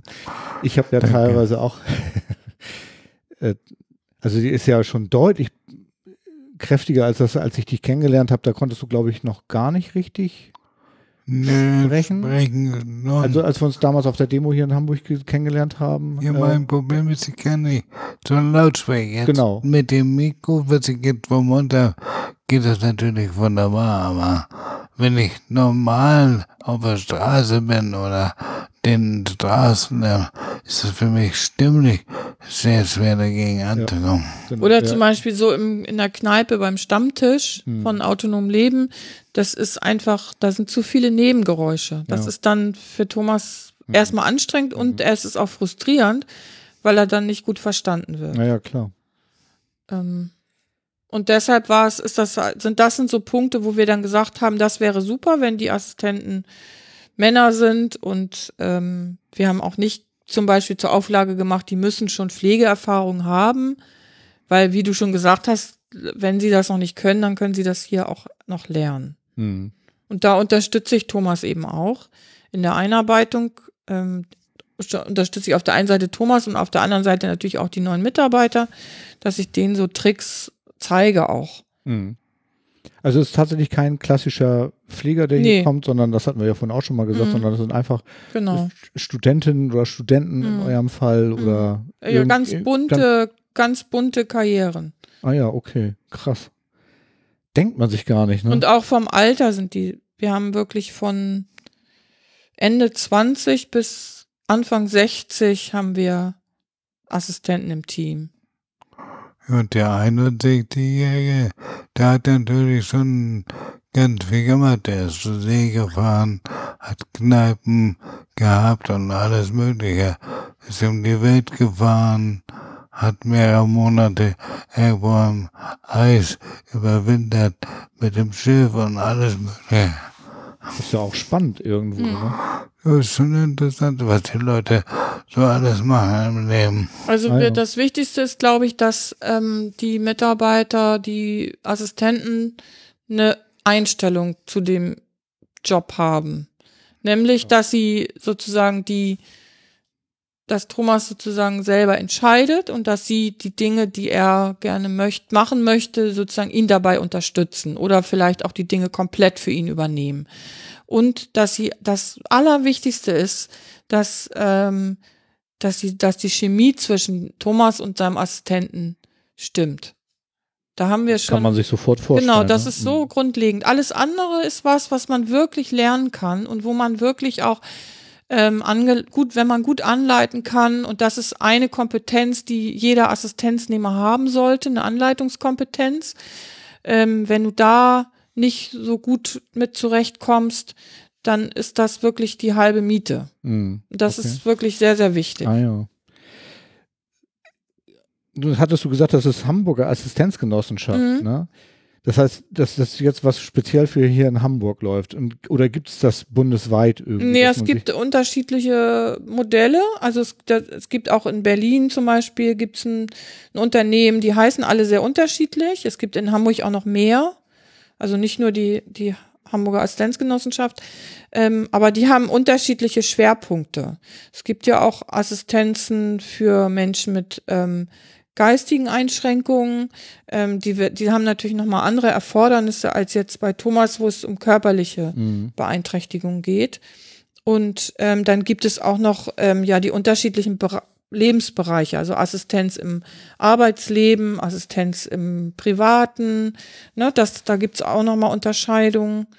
Ähm, aber für uns war das sozusagen damals auch genau die richtige Entscheidung, Mhm. ähm, das ganze bürokratisch jetzt erstmal sozusagen in, in so eine institutionelle Hand zu geben, weil wir wussten ja auch erstmal gar nicht, was kommt da auf uns zu. Wir haben zwar selber schon Dienstpläne geschrieben und in unserem Pflegeberuf und haben auch in Teams gearbeitet, aber ähm, das war ja für uns auch erstmal, wie du schon sagtest, alles sehr intim und alles plötzlich so ganz anders. Plötzlich ist immer jemand hier. Aber ja, unterm Strich muss man einfach sagen, für Thomas ist das die Möglichkeit für ihn wirklich auch zu sagen, jetzt habe ich Lust, draußen scheint die Sonne, äh, ich gehe jetzt im Park essen. oder ne oder ich gehe Erdbeereis essen, genau, ähm, als hier zu sitzen und immer nur zu warten. Ja, ja. Das war auch in diesen zwei Jahren, war es dann irgendwann auch, Thomas wurde immer fitter. Ich wurde immer müder und habe gedacht, oh, ich brauche nur noch Pause. Und dann hat Thomas immer nur Rücksicht genommen, so, ne, weil ich das irgendwie ja dann auch signalisiert habe. Und das ist jetzt halt, ich kann mir jetzt aufs Sofa legen, wenn der Assistent da ist und die beiden können auch was anderes machen, wenn Thomas jetzt Lust hat, im Garten zu arbeiten. Mhm. Und das finde ich ist das genau, was, wie ich auch selbstbestimmtes Leben vorher schon definiert habe, obwohl ich mich natürlich vor der Behinderung nicht mit dem Thema so intensiv auseinandergesetzt habe, obwohl ich auch als ehemalige Krankenschwester natürlich mit vielen anderen Themen schon mich befasst hatte. Mhm.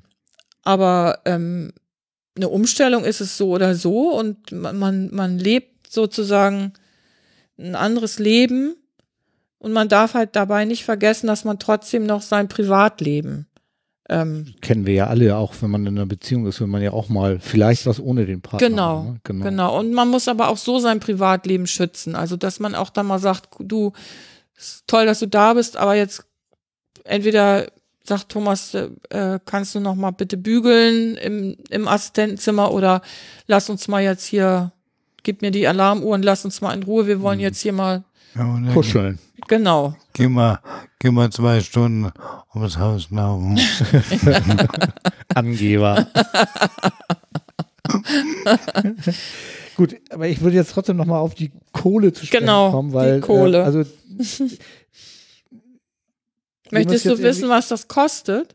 Oder was? Ja, ich weiß, ich muss jetzt nicht sagen, was das in Euro kostet, aber irgendwie interessiert mich schon irgendwie, also du hattest ja vorhin vorgerechnet, irgendwie der Pflegegrad gibt ein bisschen Geld, dann Mhm. gibt es irgendwie einen Sozialhilfetopf und ist das schon ausreichend, Mhm. was ihr dann, das wird dann quasi von der Sozialbehörde dann an die Genossenschaft überwiesen? Genau. Ja, aber das, das ist ja in Deutschland so. Wenn du Hilfe vom, von der Sozialbehörde haben möchtest, musst du erstmal hilfebedürftig sein. Ja, Dazu darfst du weniger, darfst du kaum Vermögen haben, du musst diverse Sachen verkaufen und dein privates Geld erstmal für die Assistenz ausgeben.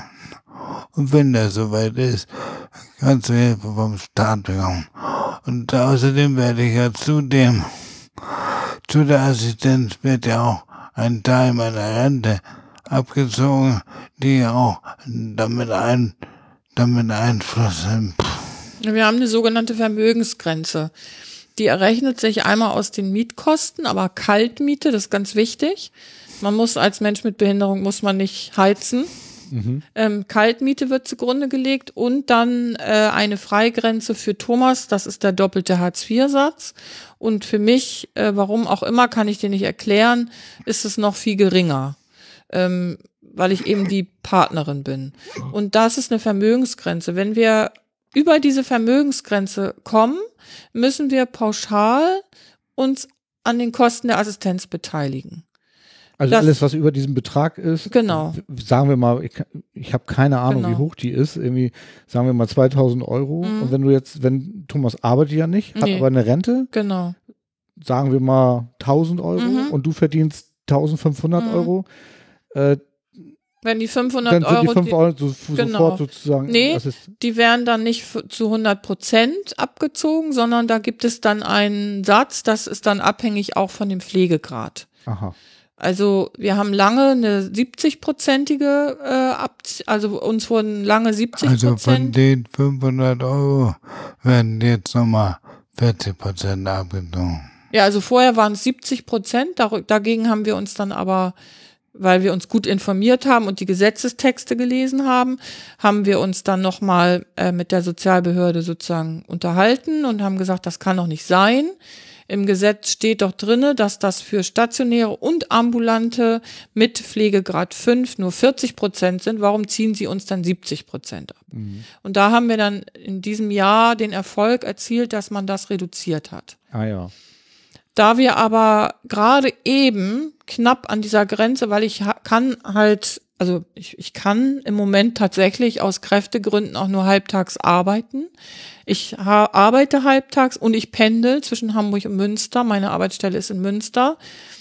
Ähm, und dann habe ich ja auch noch die 36 Stunden Assistenz die Woche, die ja nicht bezahlt sind, sondern das ist ja Ehrenamt.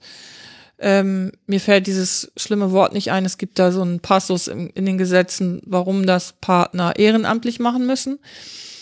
Ähm, das müsst, genau, ja, wir sind eine Bedarfsgemeinschaft, aber da gibt's noch einen ganz speziellen Begriff. Ich, mir fällt da gerade nicht ein, ist egal. Wissen vielleicht die Zuhörer, ja. die Experten, die dann da zuhören. Ähm, oder Expertinnen. Oder Tinnen, genau.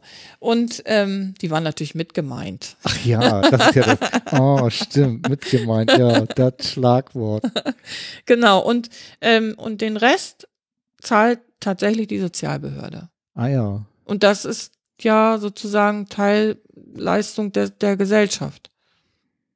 Ja, ja, gut, aber also ich wollte tatsächlich auf diesen Punkt raus, dass ähm, man eben halt nur ein gewisses Einkommen haben mhm. darf mhm. und alles, was da drüber geht, wird mhm. abgezogen. Das heißt, äh, solltest du irgendwann mal eine Euro Lohnerhöhung kriegen, mhm. gehen schon mal 40 sofort. Cent davon sofort wieder in die Assistenz. Genau, wir rein, haben das so. jetzt gehabt, dass zum Beispiel eine Nebenkosten, Heiz- und Nebenkostenabrechnung irgendwie 200 Euro, ich sage mal jetzt roundabout 200 Euro wir zurückbekommen haben, weil wir gespart haben. Und äh, dann haben sie das als Zufluss berechnet und haben dann von diesen 200 Euro dann 70 Prozent, beziehungsweise nachdem wir mhm. uns dann auseinandergesetzt haben, 40 Prozent abgezogen. Mhm. Und das wäre genauso, wenn ich jetzt, ich erwarte jetzt irgendwann eine Lohnerhöhung, ähm, dann würde ich über einen Satz hinwegkommen und dann würde das auch wieder prozentual angerechnet mhm. werden. Genau. Und dann habe ich noch in Erinnerung irgendwie, dass es auch sowas gibt wie, ähm, es gibt ja, gibt ja Leute, die können was sparen. Mhm. Und da gab es, glaube ich, auch irgendwie Grenzen, ne? Genau, wir dürfen jeder 5000 Euro sparen. Ich weiß zwar nicht ja, wovon, aber, aber. Ja, gut, also. Von dem, was uns das Sozialamt überlässt. Mhm. Also, ihr könntet 10.000 Euro zusammen ansparen. Mhm. Und das hat sich aber auch erst vor kurzem geändert. Ja, ja, früher war das. Das waren vorher noch 2600 irgendwas mhm. pro Person. Das heißt, wenn ihr mal in Urlaub fahren wollt, geht das gerade noch so, wenn ihr das sparen, ansparen könnt. Aber ein Auto kaufen sie oder zum, oder wenn ihr sagt, eure Mietwohnung passt euch nicht mehr, ihr wollt euch ein Häuschen kaufen, Mhm. sowas ist ja gar nicht mehr drin, ne? Mhm. Nein, wir mussten auch für diese Wohnung musste auch ein Gutachten verfasst werden, weil die ist auch nicht ganz günstig. Wir wohnen ja hier in Volksdorf und die ist ja auch nicht klein. Ähm, aber ich habe auch unter anderem ja auch noch mein Arbeitszimmer hier in der Wohnung. Und da ich ja pe zwar pendel, aber auch einen Home-Arbeits-, also Homeoffice-Arbeitsplatz eingerichtet habe von meinem Arbeitgeber, aufgrund unserer besonderen Situation, ähm, ist das sozusagen auch ein, ein, ein Raum oder ein Teil des Raumes ist sozusagen auch erlaubt, aber das, wir mussten ein Gutachten haben, dass wir in dieser Wohnung überhaupt wohnen dürfen. Hä? Ähm, wir mussten nachweisen, dass die barrierefrei ist, dass sie rollstuhlgerecht ist, wobei ja auch mal die Frage ist, was ist eigentlich das eine und das andere. Ähm, aber ist auch nicht unser Thema heute. Ähm, und weil die Wohnung eben ex also schon im höheren Segment liegt, ist das natürlich auch ein Interesse. Das kann ich auch schon irgendwo verstehen, dass das Sozialamt auf Kosten gucken muss. Aber für Thomas ist natürlich ähm, das hier sein Zuhause und das ist, du siehst ja auch einiges an Umbauten notwendig und es ist auch immer noch nicht alles umgebaut. Also wir hätten gern zum Beispiel das, Schla äh, das Badezimmer äh, barrierefrei. Das können wir uns schlichtweg nicht leisten. Hm. Auch wenn wir einen Zuschuss kriegen von der Krankenkasse, aber damit kommen wir nicht, das reicht einfach nicht. Damit kann man einmal die Tür malen. Ne? Genau. Naja, Und- nicht ganz, also es ist schon ein bisschen mehr, aber Genau. ist ja auch nicht wirklich nur ein Tropfen auf den heißen Stein. Ne? Nee, also groß sparen und äh, groß mit Urlaub fahren und so, das ist einfach im Moment nicht drin, muss ich so schlichtweg sagen. Wir haben zum Glück, wie du siehst, hier Rehe im Garten und das ist ganz nett da draußen, so dass wir uns darüber auch freuen. Ja, ich wollte anfangs nur äh, Mhm. irgendwie klar machen, dass es diese Einschränkung tatsächlich auch gibt. Mhm. Also, dass wenn man an, auf Assistenz angewiesen ist, Mhm. so wie ihr das seid, dass ähm, das klingt zwar im ersten Moment immer total toll, dass ja der Staat im Grunde genommen jemanden bezahlt, der hier äh, hinkommt und Thomas unterstützt. Genau. Aber es bedeutet für euch ja nicht nur in der Intimsphäre eine Einschränkung, sondern auch ganz klar materiell. Ja, also neben dieser positiven Hilfe, die Thomas erfährt, ist das eine große Einschränkung. Und ich finde es halt auch extrem ungerecht als Partnerin, dass mein Gehalt und mein Vermögen voll angerechnet wird. Ja, und ich Das hatte eigentlich ich auch gedacht, dass das mit dem neuen Gesetz irgendwie sich ändern Ja, wird. das aber soll sich ändern zum Jahre 2020. ja, das ist ja bald. Das habe ich auch gesagt, das schaffen wir. das ist sehr gut. Mensch, was schön, was Positives. Ja, genau. Gut, dann reiße ich jetzt die Stimmung mal so richtig runter. Nachdem wir jetzt einmal was Positives Ja, genau. rausgehauen haben, kommt jetzt. Also ich habe tatsächlich auch schon äh, ich, in der S-Bahn Menschen mit Assistenz gesehen, also Menschen mit Behinderung und eine Assistenz. Und äh, die waren sich aber nicht so wirklich grün. Also Mhm. der, ähm, ich glaube, es war eine Rollstuhlfahrerin, die setzte sich oder die fuhr irgendwie so an, an die Seite, wo ich auch stand und fing dann an, wie ein Rohrspatz über den Assistenz, Assistent zu schimpfen.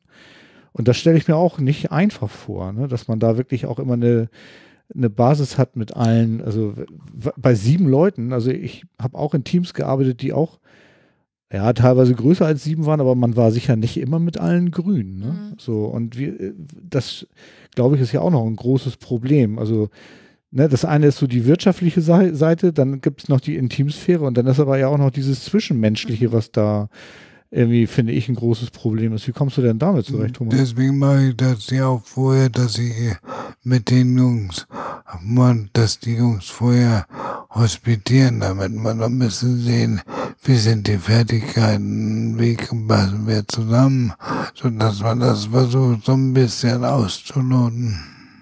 Also das ist schon so, dass wenn, wenn du jetzt sagst, den, also erstmal wird dir jemand vorgeschlagen, dann kommt er hierher, hospitiert, hat also, ich sag mal, so eine Art Probearbeiten.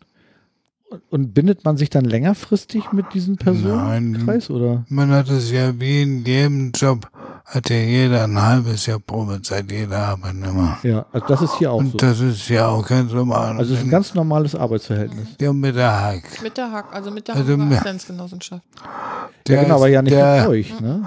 Der Assistent hat ein Arbeitsverhältnis mit der Hack und da besteht ein ganz normales Arbeitsverhältnis, halbes Jahr Probezeit und dann kann man ja sehen, passen wir in diesem halben Jahr gut zusammen oder eher weniger. Und wenn nicht, dann muss ich leider Bescheid sagen, dass wir nicht weiter zusammenarbeiten können. Ja, das Unternehmen hat ja, bietet zum Beispiel für neue Mitarbeiter Fortbildung an. Ähm, das sind dann so Sachen wie Hygiene und Sicherheit zum Beispiel, ne? Und dann gibt es dort auch so Praxisbegleiter, wenn es Probleme gibt, dass man dann auch begleitet Gespräche führen kann. Mhm.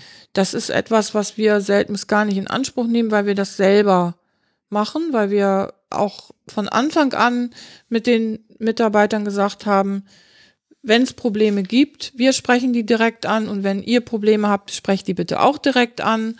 Ähm, das ist die, das ist die Basis. Mhm. Und für uns ist es auch, für uns war es auch irgendwie nie richtig, richtig toll vorstellbar, dass wir hier Mitarbeiter im Haus haben, in der Wohnung haben, wo die Stimmung irgendwie total im Keller ist. Ja, natürlich darauf wollte ich es, eigentlich raus. Genau, das war das, natürlich was ich bei es, den beiden auch gemerkt genau, habe. Also das könnten wir uns- überhaupt nicht mehr. Nee, und da sind wir wirklich so, dass wir Thomas alleine oder wir zusammen, dass wir das dann auch thematisieren und sagen, Mensch, was ist denn los?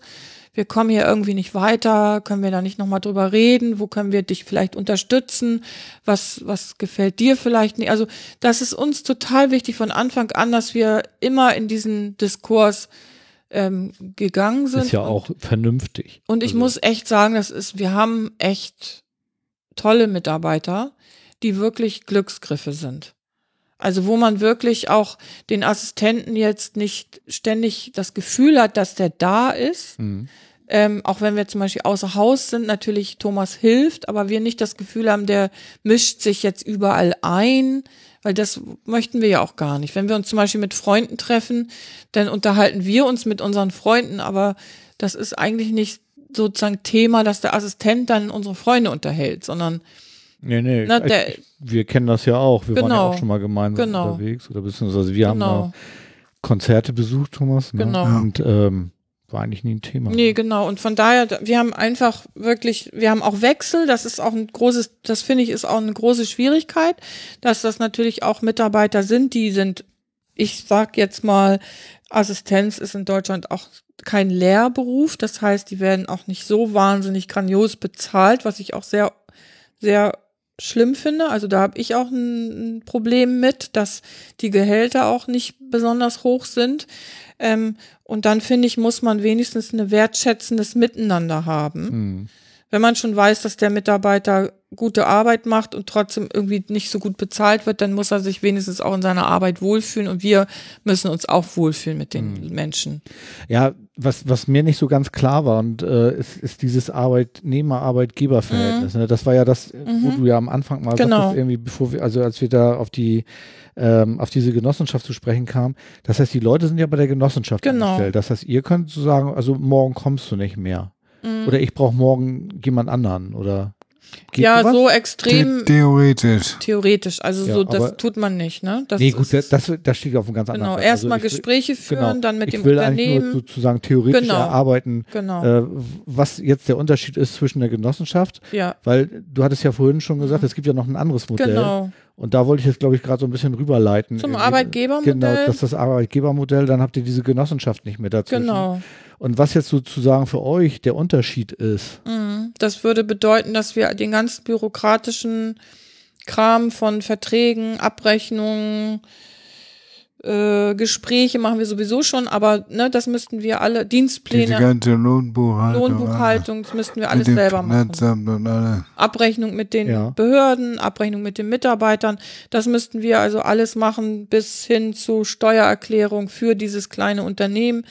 Ähm, das ist schon eine Menge Bürokratie, die man da zu erledigen hat. Man ist halt Kleinunternehmer. Mhm. Ähm, und man hat aber natürlich noch mal mehr Verantwortung. Also wir haben, wir, wir, wir sehen unsere Verantwortung jetzt schon auch sehr als eine sehr wichtige Verantwortung jedem gegenüber. Aber wir können ja so eher auch mal Hilfe rufen beim Unternehmen und sagen, Das, darauf wollte ich eben nämlich raus. Also jetzt ist es ja so, ihr, ihr seid ja nicht der Arbeitgeber, mhm, sondern ihr seid ja ein Dienstleistungsnehmer Genau. bei der Genossenschaft. genau, Das heißt, ähm, da könntet ihr im Grunde genommen theoretisch jederzeit sagen, so, ich brauche noch jemanden anders mhm, oder ich brauche noch eine, Mhm. Ne, also ich Mhm. brauche nicht sieben, ich brauche acht mhm, verschiedene, mhm, irgendwie so und ähm, da, da habt ihr sozusagen nicht die Verantwortung, Kündigungsfristen einzuhalten. mhm, Ein Assistent kann ja krank werden. mhm, Ähm, wenn der jetzt krank ist, dann muss sozusagen die Genossenschaft Mhm. dafür sorgen, dass jemand anders kommt. genau, So, so verstehe ich das. Genau, Ne? Das so heißt also, Mhm. wenn ihr habt ihr eure Dienstpläne und Mhm. jemand wird krank, dann müsst ihr euch da nicht drum kümmern, sondern dann kommt. Theoretisch. theoretisch. Ja, gut, ihr seid jetzt sozusagen, ja, aber die Verantwortung liegt aber nicht bei euch, sondern Mhm. bei ähm, der Genossenschaft. Nee, ne? klar, aber es ist immer die Frage auch, wie viele, wie viel Selbstbestimmung sozusagen man für sein Leben übernehmen möchte. Und Thomas zum Beispiel ist ja jemand, der auch dann Dienstgeschichten mit den Mitarbeitern auch hier äh, klärt. Mhm. Natürlich muss es immer an das Unternehmen rückgekoppelt werden. Also das geht nicht, weil die sind der Arbeitgeber. Das ist ja, das wäre Ja, ja, das sozusagen meinte ich, ne? Eingriff in deren Mhm. Institution. Das ist auch gar nicht unser Interesse. Aber ähm, natürlich hat man im Arbeitgebermodell deutlich mehr Verantwortung. Und welche Freiheiten hat man dann mehr? Also ich, ich verstehe Also ich weiß von vielen Assistenznehmern im Arbeitgebermodell, dass sie ganz andere Arbeitszeitmodelle haben, dass sie sich nicht so starr an Arbeitszeitregeln Ah. zum Beispiel halten. Die haben teilweise Blockdienste, was ich jetzt mir noch weniger vorstellen kann, ähm, weil das würde bedeuten, dass ein Assistent zum Beispiel drei, vier Tage am Stück hier lebt. Das fände ich, also ich, Was wird das für eine Vorstellung für einen drei Tage zu sehen, ja? ja, das, ich finde, diesen Wechsel braucht man auch dann nach zwölf Stunden. Ja gut, das kann ja auch, ich sag mal, aber das ist vielleicht ja auch individuell. Ja, Ich bin ja auch froh, wenn du jetzt nach dem Interview wieder Käse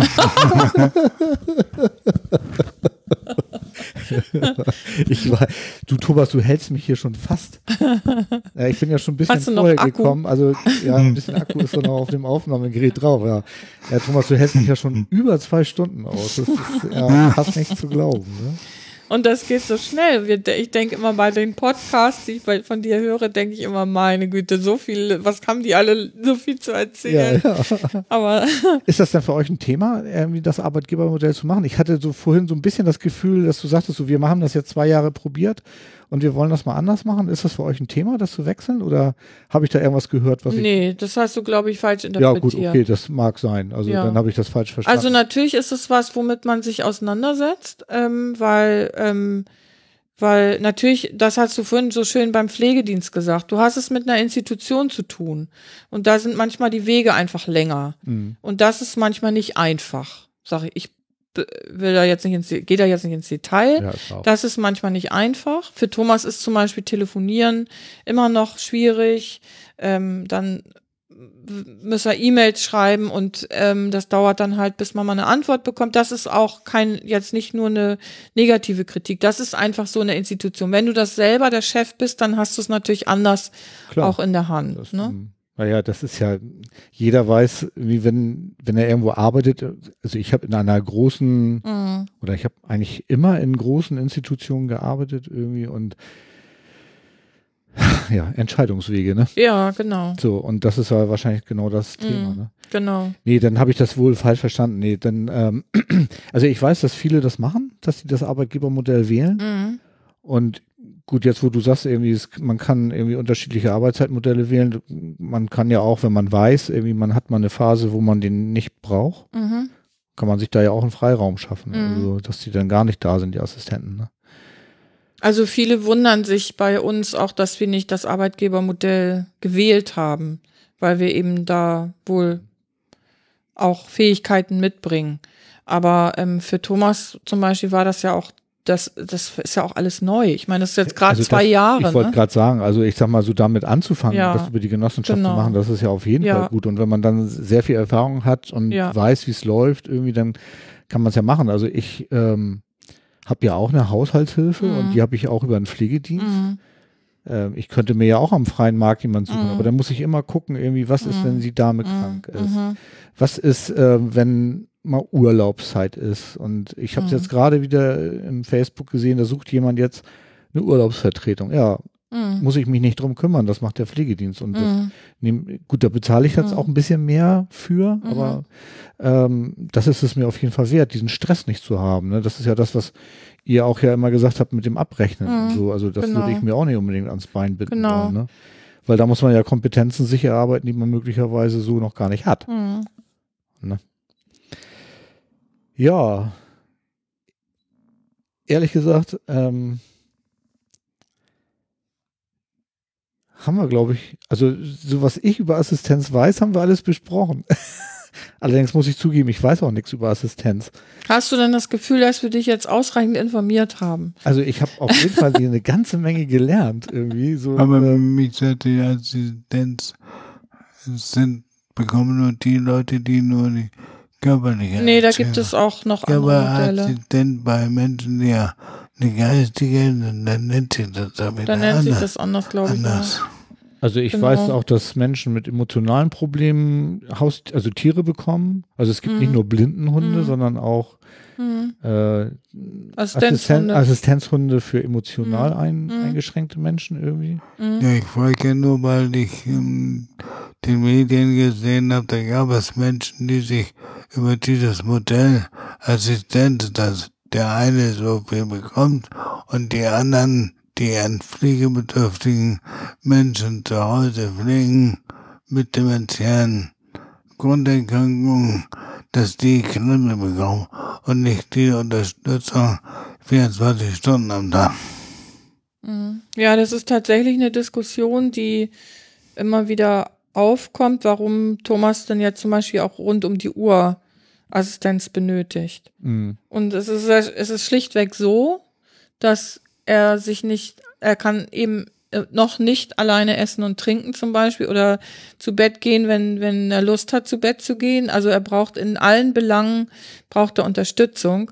Und das ist natürlich, ähm, da ist das System natürlich auch äh, Assistenz für uns genau gut. Also Mhm. zugeschnitten für Thomas, damit er selbstbestimmt auch dieses Leben Mhm. führen kann. Ja gut, die Frage kommt natürlich irgendwie, du bist ja da. Ne? ja, Ja, aber ich bin ja nicht die Ehefrau, um, um sozusagen nur Nein, mir zu, brauchst du das nicht erklären, aber ich kann mir vorstellen, dass bei vielen Leuten genau Ja, diese Frage ja, kommt. Ja, wieso machst du Weil- das denn nicht nachts? Ja, Ja, eben, weil die ja, weil anderen- du ja vielleicht auch mal schlafen musst. Weil Genau. die anderen ja die Assistenz nicht bekommen, bei jedem dementen Menschen, der zu Hause ist. Da muss der Pflegedienst mal und die Angehörigen kommen. ja, aber das muss man ja nicht gut finden, dass Nee, äh, Menschen, die auch viel Hilfe brauchen, dann stundenweise alleine auf sich alleine gestellt Nee, sind ich, und im ähm, Bett. Also ich, ihr rennt bei mir offene Also Türen das ein. finde also ich ich ist- finde das Modell, so wie ihr das macht, absolut Ja. perfekt. Also man muss halt in Kauf nehmen, das, was wir über die Finanzen besprochen haben, das muss man in Kauf nehmen. Und Ja, das und- war für uns auch eine echte Herausforderung, weil wir haben immer beide Vollzeit gearbeitet und haben unser Leben bestritten und wenn wir Miese auf dem Konto haben, haben wir dafür gesorgt, dass wir es wieder reinholen. Ne? Ähm, und Thomas hat ja nun auch sein ganzes Leben irgendwie immer geholfen. Er hat ja als Krankenpfleger und auch als THWler, ähm, THW-Helfer hat er immer Menschenleben gerettet. Hm. Frankfurt oder und keine Ahnung, was er alles für Sachen gemacht hat. Und jetzt ist er selber auf Hilfe angewiesen. Und ich finde, das muss auch eine Gesellschaft, jetzt mal unabhängig von, dass Thomas mein Mann ist, finde ich, muss eine Gesellschaft Also ich das das genauso. leisten. Und das geht auch nicht darum, dass wir jetzt Dinge abschöpfen, die uns nicht, die wir nicht brauchen, sondern wir gehen ja auch mit Hilfsmitteln so um, dass wir sagen, wenn Thomas das und das Hilfsmittel vielleicht nicht mehr braucht, geben wir es auch wieder zurück. Hm. Ähm, weil was sollen wir dann mit Hilfs... Wir haben hier kein Hilfsmittellager, äh, wollen wir hier nicht eröffnen, sondern er braucht bestimmte Hilfsmittel und das sind auch Genau. zum Teil teure, aber die ähm, ermöglichen ihn ja auch eben ähm, die Hilfestellung, die er braucht. Ja, genau. selbstbestimmt zu leben. Also und Genau. das ist ja auch, das ist auch mal mein Thema. Ja. Also äh, dieses Thema Behinderung irgendwie geht ja irgendwie so weit, dass man sagt, man wird behindert oder man ist behindert. Und Genau. ich finde diese, diese körperliche Sicht eigentlich schlecht. Ich finde eher, dass wir uns mehr auf diese soziale Sicht irgendwie Mhm. äh, kaprizieren sollten irgendwie und dann wird auch alles gut irgendwie. Ähm, und natürlich habe ich eine Einschränkung. Thomas auch, aber Mhm. irgendwie haben wir alle irgendwo unsere Einschränkungen und Und der eine mehr und der andere genau, und, weniger. äh, und wir haben nun das große Glück, in einem Land zu leben, wo es eben halt diese Möglichkeiten gibt. Mhm. Und ich finde, dann darf man sie auch in Anspruch nehmen. Also Mhm. das äh, finde ich Mhm. total toll. Also für mich Ähm. wäre es als Ehefrau der totale Horror zu wissen, dass ich arbeite und mein Mann sitzt hier und wartet auf Hilfe. Mhm. Naja, genau. Das, nee, also finde ich auch kriegt so. Und die ich, nicht. ich bin auch nicht der Meinung, dass Angehörige sich auch aufopfern sollten. Mhm. Also natürlich ist eine Familie dazu da, einem anderen Mhm. zu helfen. Da aber mach es ich gibt, auch. Aber es eben so, aber es gibt auch irgendwo eine, eine Grenze irgendwie und da ist dann einfach auch vorbei. Da Mhm. ist man auch auf fremde Hilfe angewiesen. Ne? Ja, aber wie der Sozialstaat das vorsieht, dass ich nur weil ich Hilfe brauche, die Nachbarn, Familie, Freunde anspreche, dass sie hier nach Hause kommen und von den 1900 Euro, und in dem Fall bekommt man ja nur 900 Euro, die Menschen damit über Wasser halte, dass ich hier in der Straße rumfrage, dass er das, sagen die Gesetzgeber und dass wir Menschen da animieren sollen. Ja, das Ehrenamt wird ja sozusagen so hochgehalten. Ja, finde ich total toll. Ne? Ist Also- auch ehrenamtliche Arbeit ist auch was ganz Tolles. Thomas hat auch Ja. sein ganzes Leben ehrenamtlich Genau. Hilfe geleistet. Aber ähm, ich kann ja nicht einen wildfremden Nachbarn sozusagen immer nur um Hilfe bitten. Ja, Wenn also er ich sag mal so, ein Ehrenamt finde ich toll, wenn die Person das freiwillig Ja, macht. eben, Aber sobald da genau. Drucke da kommt, irgendwie ich finde ich, auch. das ist es kein Ehrenamt Nee. mehr, sondern das ist eine Pflichtveranstaltung. Und das verstehe ich auch überhaupt nicht. Genau, Also was ich auch finde, das finde ich auch nochmal wichtig, so als Partnerin zu sagen, dass auch immer wieder vergessen wird, dass so ein so eine schwere Beeinträchtigung und so ein schwerer Weg, das erste Jahr war Horror, äh, Krankenhaus, ne, ähm, lange Intensivstation, der Kampf um sein Leben, ähm, dass das nicht spurlos an der Partnerin oder am Partner vorbeigeht und dass man auch ein Recht darauf hat, mal Luft zu holen. Und natürlich bin ich auch trotz Assistenz Ansprechpartnerin für bestimmte Sachen, weil was, was Behördenkämpfe angeht, Krankenkassen, da unterstütze ich Thomas natürlich auch. ja, das Leben ist als behinderter Genau. Mensch nicht einfacher. Nee. Und das finde ich ist auch wichtig, dass man da auch mal eine Entlastung erfährt. Mhm. Ja, also unbedingt. Das war jetzt das Wort zum Sonntag. Ja, aber mein Ziel ist ja schon, weil ich kenne ja auch noch andere Menschen im beziehungsweise aus dem LinkedIn-Syndrom. Und der eine davon, der, der ist schon wieder im Himalaya spazieren. Mhm. Ja, Thomas, da hast du Ja, ja eine die- Herausforderung, ne? Himalaya wo- wollte ich jetzt nicht unbedingt, aber die Harburger Berge langt mir schon. Also ich habe Thomas äh, sagt immer seinen neuen Mitarbeitern, ich habe Assistenz, aber ich will euch wieder abschaffen. ja, Nein, die Formulierung ist etwas anderes. Ihr seid dafür da, euch selber abzuschaffen. Ja, genau. ja. Und äh, Man muss Ziele und ich haben. finde, du bist auf einem guten Weg. Ja, also, total. also finde ich schon toll. Also Thomas ist, das muss man auch sagen, Thomas ist auch echt ein Kämpfer und der hat echt ein strammes Programm und äh, ist auch da mit Daniel, mit dem weltbesten Physiotherapeuten, geht er hier besondere Wege, aber auch darüber hinaus sorgt er sehr dafür, dass er weiterhin Fortschritte macht und die Fortschritte sind ja nicht nur zu hören, sondern auch zu sehen Mhm, und ja, das unbedingt. ist natürlich wirklich grandios. Vor allem ist die Prognose, die er bekommen hat, die ist so niederschmetternd gewesen, dass man sich eigentlich hätte nur noch hinlegen können und warten können. Mhm. Und, Und ähm, heulen. genau, und umso toller ist es einfach, dass, dass er das auch so anpackt. Und da, da sind wir irgendwie auch gemeinsam dran. Ne, da ergänzen wir uns auch wunderbar. Ich kämpfe mit den Behörden und in Kassen teilweise.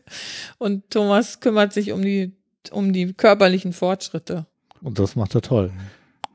Sollen wir noch vom UKE erzählen? Was möchtest du vom UKE erzählen? Ja, dass ich da wieder Schleichwerbung. demnächst wieder arbeiten gehe. Ja, krass. Sollen wir das noch erzählen? Ja, gerne. Also es ist ja so, dass ich ja leider Mhm. äh, voll verrentet bin und nicht wieder arbeiten gehen kann. Und ich habe heute Mhm. von euch gehört, dass du wieder arbeiten gehst. Also Thomas. Thomas ist ja auch voll Erwerbsminderungsrentner. Ähm, Aber er hat äh, also ich muss das anders anfangen. Thomas und ich haben ähm, uns das zur Aufgabe gemacht, durch die Selbsthilfegruppe Locked-In-Betroffener ähm, mehr zu diesem Krankheitsbild äh, zu informieren und sind äh, zunehmend gefragt worden, in pflegerischen und ärztlichen Kontexten Vorträge zu halten. Und haben dann im letzten Jahr das allererste Mal äh, bei der Selbsthilfegruppe in Berlin schon einige Vorträge gehalten und haben damit scheinbar auch Menschen berührt und viele haben uns Fragen gestellt und wir haben viel Information weitergeben können, was unser Anliegen war. Und im letzten Jahr waren wir das erste Mal im UKE eingeladen. Und das war natürlich hochemotional. Also das muss ich echt sagen, ich habe noch nie so ein Kloß im Hals gehabt vor einem Vortrag, ähm, weil da, dort ist es passiert. Das ist Thomas Arbeitgeber. Das war wirklich für uns beide ganz schön nervenaufreibend. Aber wir haben es geschafft. Thomas hat kurz gesagt, äh, meine Frau wird reden und hat mich reden lassen und ja, da war meine Stimme noch schlecht. Da war die schlimme, da war die schlimme Stimme natürlich schlecht durch auch die Aufregung, das kommt dann noch dazu, aber da war die, das gab kein richtiges Headset und das war technisch blöd. Da, da konnte Thomas dann auch nicht so ans Mikro dran, da konnte er mit dem Rollstuhl nicht ran.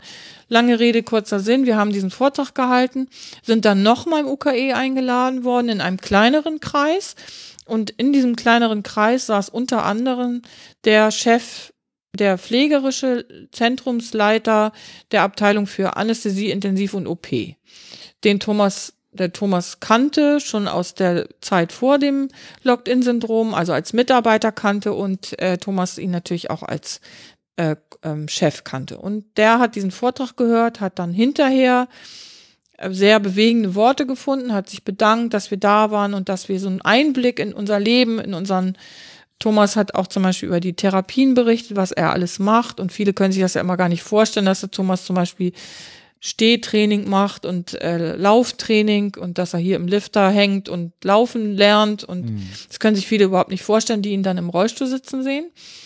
Und da war der sehr beeindruckt und hat dann Thomas zu einem persönlichen Gespräch eingeladen. Und zu diesem persönlichen Gespräch sind wir dann gefahren. Und in diesem persönlichen Gespräch hat er dann zu ihm gesagt, ja, Herr Gerlach, ich war so beeindruckt. Ich bin immer noch so beeindruckt. Und ich habe mir überlegt, dass ich ihn, dass ich sie wieder in Arbeit bringe und dass wir ihre Expertise hier ganz dringend ähm, wieder benötigen. Tja, und das Ergebnis ist jetzt, dass ich demnächst in der Medizintechnik anfange. Genau, eine Abteilung für Medizintechnik. Krass. Ja, da stellt sich natürlich die Frage, wie soll ich andere Menschen in einer Infusionspumpe oder ähnliches einweisen? Das muss ich jetzt mehr noch überlegen und ich mache das nur mit Worten.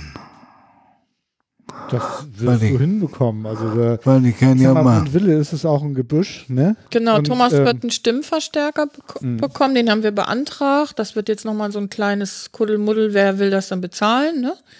Ähm, aber das hörst du Im ja selber. Zweifel, Im Zweifel doch die Rentenversicherung. Oder? Ja, genau. Also jetzt ist es erstmal bei der Krankenkasse beantragt worden, weil das Sanitätshaus meinte, das muss erstmal den Weg gehen. Ich bin da nicht so ganz sicher. Ich bin da auf dem Gebiet jetzt aber auch wirklich nicht Expertin. Und ähm, wir haben diesen Stimmverstärker schon mal getestet im Bewerbungsgespräch oder Vorgespräch mit der Abteilung für Medizintechnik. Und das war echt grandios. Da saßen wir im Café, wo viele Nebengeräusche waren. Und Thomas hat äh, Sender, Empfänger sozusagen mit Headset und hat sich prächtig mit den Kollegen unterhalten. Und das war auch ein bisschen emotional, weil das auch der unter anderem der Leiter der Abteilung für Medizintechnik kennt, Thomas, auch der hat schon mit ihm in der Anästhesieabteilung zusammengearbeitet. Cool. Und der hat aber sofort so ein, das, das hat mich total beeindruckt, der hat gezielt Fragen gestellt und hat aber ganz schnell verstanden, warum das eigentlich eine ganz tolle Idee ist, Thomas genau in diesen in diesen Arbeits in dieses Arbeitsgebiet äh, sozusagen eine, eine Position zu geben, ähm, weil das ein anderes Lernen ist. Jetzt ist es so, dass die Mitarbeiter das äh, gezeigt bekommen. Zum Beispiel so funktioniert die Infusionspumpe. Und ähm, mit Thomas, der kann es ja nicht vormachen. Der muss ihnen das ja verbal erklären und die müssen es machen. Also Genau. die müssen sofort das Hands on. Genau, hands on. Und das ist ja eigentlich in der, wenn man sich jetzt mit der mit der mit der Pädagogik mal beschäftigt, ist das ist das ein kein so schlechtes Modell, wenn wenn man jetzt an Lernen denkt. Und das hat der sofort verstanden und hat gesagt, Thomas, das kann ich mir vorstellen und ich verstehe dich jetzt auch super mit diesem Stimmverstärker. Das äh, wirst nicht gleich da die großen Beatmungsgeräte erklären, weil das dauert länger. Aber die kleineren Sachen, Also da wächst man doch auch. Ja. rein. Und ich finde es total Genau. großartig, weil als wir uns kennengelernt haben, hätte ich das nicht erwartet, Mhm. ehrlich gesagt. mh, Und selbst jetzt, wenn ich dich jetzt sehe mit deiner doch relativ dünnen Stimme und mit dem Elektrorollstuhl und dann, also würde ich erstmal denken, so, nee, das geht ja gar nicht. mh, Ne? Und ich finde gerade dieses, ähm, dass man so diese Stereotypen durchbricht irgendwie, Mhm. dass man einfach zeigt, so, hallo, ich bin körperlich behindert, aber Mhm. mein Kopf da Genau. oben, ja, der ist, da ist noch genau derselbe Honk drinne wie Mhm. vorher, ja. Und der hat genau dasselbe Fachwissen wie Genau. vorher. So, und warum soll das denn brach liegen? Mhm. Das ist ja bei mir, ich habe ja auch ganz, ganz lange gehadert, dass ich Mhm. nicht mehr arbeiten Mhm. konnte. Und ich Mhm. Gönne es dir total. Mhm. Und das ist halt auch echt so, dass natürlich muss man sagen, das leite ich jetzt mal wieder über zu unserem Thema, Thomas auch im Moment ohne Assistenz dieses Wagnis auch nicht eingehen kann. Ne, weil es kann keiner im Krankenhaus jetzt mit Thomas irgendwelche Kollegen zur Toilette gehen oder ihm Essen reichen. Nee, nee. Ne? Das ist natürlich nur mit Assistenz am Arbeitsplatz dann auch möglich. Persönliche Assistenz am Arbeitsplatz nennt man das dann. Ähm, und das ist natürlich grandios. Das, da dann auch nochmal wieder einen anderen Topf, wenn Thomas in Arbeit ist? Das, weil, ähm, weil ich weiß ja, dass es, also es gibt ja ganz viele verschiedene Modelle. Ne? Du sagst ja eben gerade Assistenz am Arbeitsplatz. genau. Ich weiß, dass es Assistenz für Kinder gibt, Mhm. die schwerstbehindert sind, dass Genau. wenn die zur Schule gehen, dass sie da eine Begleitung Genau. bekommen und ähm, Ja, aber ich gehe nicht mehr zur Schule. ich gehe nicht Ah. zur Schule. Wer weiß, wer weiß. Nein, also das ist, es gibt Arbeitsassistenz, was dann übers Integrationsamt ähm, finanziert wird, aber da muss man auch sehr genau gucken. Ähm, für Thomas, das hat, ähm, das haben wir auch schon in Vorgesprächen sozusagen so ähm, eruiert, dass für Thomas das natürlich auch wichtig ist, dass er mit sehr vertrauten Assistenten auch zur Arbeit fährt. ja, die, sollen ja eigentlich nur das Geld geben. Alles andere kann ja so bleiben. Hm, halt Genau, die- weil ich kann das nochmal erklären. Es gibt einen Unterschied zwischen Arbeitsassistenz und persönlicher Assistenz am Arbeitsplatz. Und Arbeitsassistenz ist mehr sozusagen, da werden mehr Handreichungen von dem Assistenten sozusagen erfordert. Achso, der macht dann richtig Arbeit. Der Genau, arbeitet dann sozusagen. genau. Genau. Der Also wenn schreibt du jetzt ein zum Schlosser wärst, Beispiel- dann genau. Der Also, macht zum Beispiel, wenn Thomas jetzt ähm, Texte schreiben müsste, der schreibt würde er dann die. die Texte schreiben. Und ähm, so ist es ja, dass Thomas Hilfe braucht beim Anstellen seines Stimmverstärkers und wenn er niesen muss, die Nase geputzt bekommt, Toilette, so wie ja. zu Hause auch. Toilettengänge, Essen, Essen reichen, trinken, ne? alle diese Dinge. Aber das ist kein Unterschied zu dem, was ähm, das, was er arbeitet, das macht er alles verbal und dazu braucht er keinen ach Assistenten. so, ja, okay, ich verstehe. Hm. Ne? Weil da denkt er ja, das macht er ja auch selber. Er muss jetzt nicht schreiben. Wenn er schreiben muss, muss der vielleicht den Schreibtisch äh, sozusagen hochfahren oder ihm die Maus in die Hand geben, aber dann ist auch gut. Er hat, hat ja, kriegt ja eine spezielle. Okay, verstehe. Also Maus. das ist der Unterschied zwischen Genau. der einen oder der anderen. genau, so würde ich ah, das ja. zumindest vereinfacht erklären. Hm, ah ja, okay. Genau. Ah ja. Auf jeden Fall ist es, ähm, ist es einfach toll, dass der größte, einer der größten Arbeitgeber Hamburgs ähm, wirklich das Der drittgrößte. der drittgrößte Arbeitgeber Hamburgs ähm, auch durch diese Vorträge nochmal sozusagen wachgerüttelt ist, obwohl das ja gar nicht unser Ziel war. Wir haben ja nur über das Locked-In-Syndrom informiert. Aber da kam dann und meinte, Mensch, Herr Gerlach, das ist alles fünf Jahre her oder fast fünf Jahre her.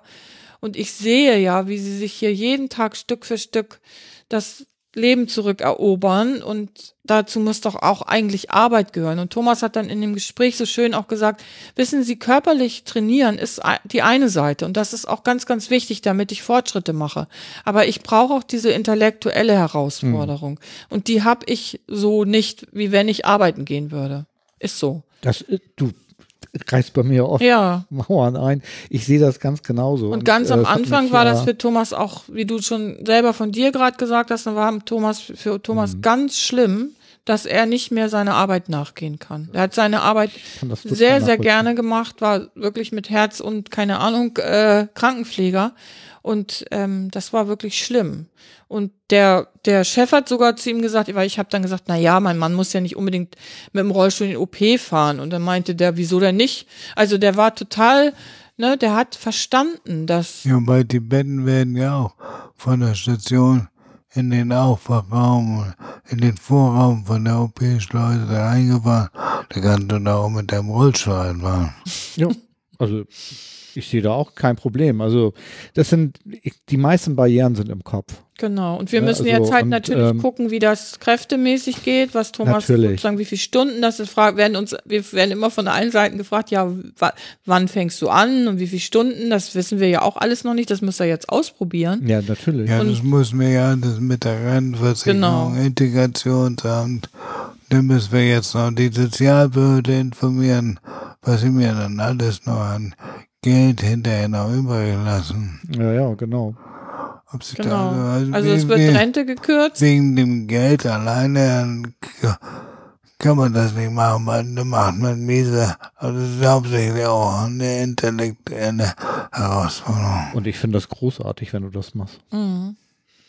Ich finde auch, ich habe zu Thomas auch gesagt, wenn das alles klappt, mach das, egal. Wegen Geld musst du es jetzt nicht machen. Also wir, ich will nicht, dass du jetzt das im Fokus hast. Das ist jetzt wichtig, dass wir 100 Euro im Monat mehr haben. Ähm, es wird so oder so was abgezogen, wenn nicht von der Rentenversicherung, dann äh, für die Assistenz vom Sozialamt. Das wissen wir, damit müssen wir auch irgendwie umgehen. Aber für Thomas ist das ein ganz wichtiger ähm, Baustein zurück ins Leben. Das muss man einfach sagen. Deswegen bin ich wieder dafür, wir gehen auf die analoge Lohnauszahlung. die Lohntüte. Thomas, Thomas fordert die Lohntüte. Das ist sein Humor, ne? Der Ja. ist einfach grandios. Ja, ja. Was meine Hörerinnen und Hörer ja nicht sehen können, ist, dass Thomas so ein äh, rotes, ähm, was ist das noch, Thomas? Ein Tape. Tipp. Genau. Und was hast du mir gesagt? Warum hast du das da? Ja, andere werden ja getaped am Handgelenk, am Knie. Und jetzt wurde nur meine Oberlippe getaped, weil ich so Und ich finde, das ist ein prima Schlusswort. Ja. Oder habe hab ich irgendwas vergessen zu fragen? Ich glaube, wir können bestimmt noch Teil 2, Teil 3 und keine Ahnung was. Es spricht nichts dagegen, dass wir uns ge nochmal treffen. gäbe genügend Themen, Ja, über die genau. wir auch miteinander plaudern können. Können wir gerne machen. Und wo, glaube ich, die, die Zuhörer auch ähm, interessante Dinge hören. Aber du hast ja in deinem Podcast sowieso schon Podcasts. Gibt's das eigentlich Mehrzahl? Ich weiß nicht. Also hast ich du, versuch das zu finde vermeiden. ich, finde ich auch wirklich, ähm, ich bin ja Stammkundin Dankeschön. im IC, höre ich alles. Ich bin Ich das, bin, du bist genau. meine Hörerin. Genau. Nein, ich weiß, dass es noch viele, Ich weiß viele gar nicht, ob ich mich gibt. selber hören möchte, aber bestimmt. Na gut, dann machen wir jetzt den Deckel drauf. Ähm, tja, dann sage ich schönen Dank, dass ihr euch so viel Zeit genommen sehr habt. gern. Thomas, ich werde gleich gehen. Du musst also nicht noch länger irgendwie mich ertragen. Das Reh weg. Das Reh ist weg. Also, schönen Dank. Tschüss. Super. Tschüss. So, das war das Gespräch mit Anja und Thomas. Ich hoffe, ihr fandet das genauso spannend und bewegend wie ich.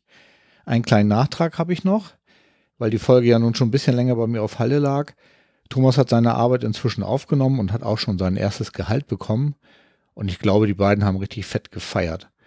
Okay, klasse, dass ihr wieder dabei wart und ich hoffe, ihr hört auch beim nächsten Mal wieder zu. Übrigens, dieses Podcast-Angebot gibt es jetzt auch bei Spotify für Leute, die kein Podcatcher mögen. Bleibt mir nur noch meinen üblichen Schlusssatz zu sagen. Tschüss und immer schön groovy bleiben.